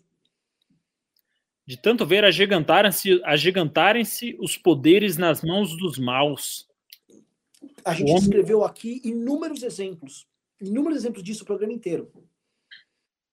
O homem chega a desanimar. Se da virtude, a rir-se da honra e a ter vergonha de ser honesto. Exatamente, é isso que eu sinto. Olha aqui, que otários. A gente andou a pé até Brasília. Que trouxas. A gente tinha que estar agora com o Roberto Jefferson, falando que a gente é um leão conservador. Brrr, leão, ouçam o rugido do leão conservador. É isso. Você se sente um bosta. Pedindo doação aqui. Ajudem a gente aqui. Imagina, você se sente um merda mesmo. É. E aqui as pessoas dão 5 reais. Se fosse terça livre, era 500 reais e não ia ter nada, né? É, a gente é a melhor audiência do Brasil. Agora, pô, podiam ajudar mais, né? A gente tem equipe de produção todo dia para, sabe, trazer não, o melhor conteúdo para vocês. E, pô, tá. não, tem, não tem nada igual, não só a qualidade do que a gente oferece, mas também o nível do público. Porque acompanhar o que a gente está falando não é fácil. Né? As pessoas estão sempre procurando ilusão. É, é isso, né? É, é, eu, eu sempre eu, eu, eu leio essa, esse, esse ninguém, digamos, essa, essa quase oração do, do Rui Barbosa, eu, eu vejo o que a gente está fazendo aqui. É um resumo tão perfeito dos tempos de hoje e que já era um resumo tão perfeito dos tempos de outrora, da, lá da virada do século XIX para o século XX, que você olha e fala. Né? É isso, acho que podemos encerrar. Tem mais pimba aí. Quem dera. Tem, tem mais uns dois pimbinhas aqui que chegam ah, no final. Vou ler os PicPayers aqui, a turma do PicPay. Ah, tá. tá? Bom. O, a Esther Mira Leal mandou 5, então, muito obrigado. O Rogério Isidoro mandou 15, muito obrigado. O Tio Gui mandou 4, muito obrigado. E a Gata Tuta mandou 30 também, muito obrigado. É isso, galera. Beijos e abraços. Excelente programa. E nos vemos esta semana ainda. Valeu? Isso aí, Valeu. obrigado. Obrigado a todos. redes sociais, hein? Importante. No YouTube aqui, ó.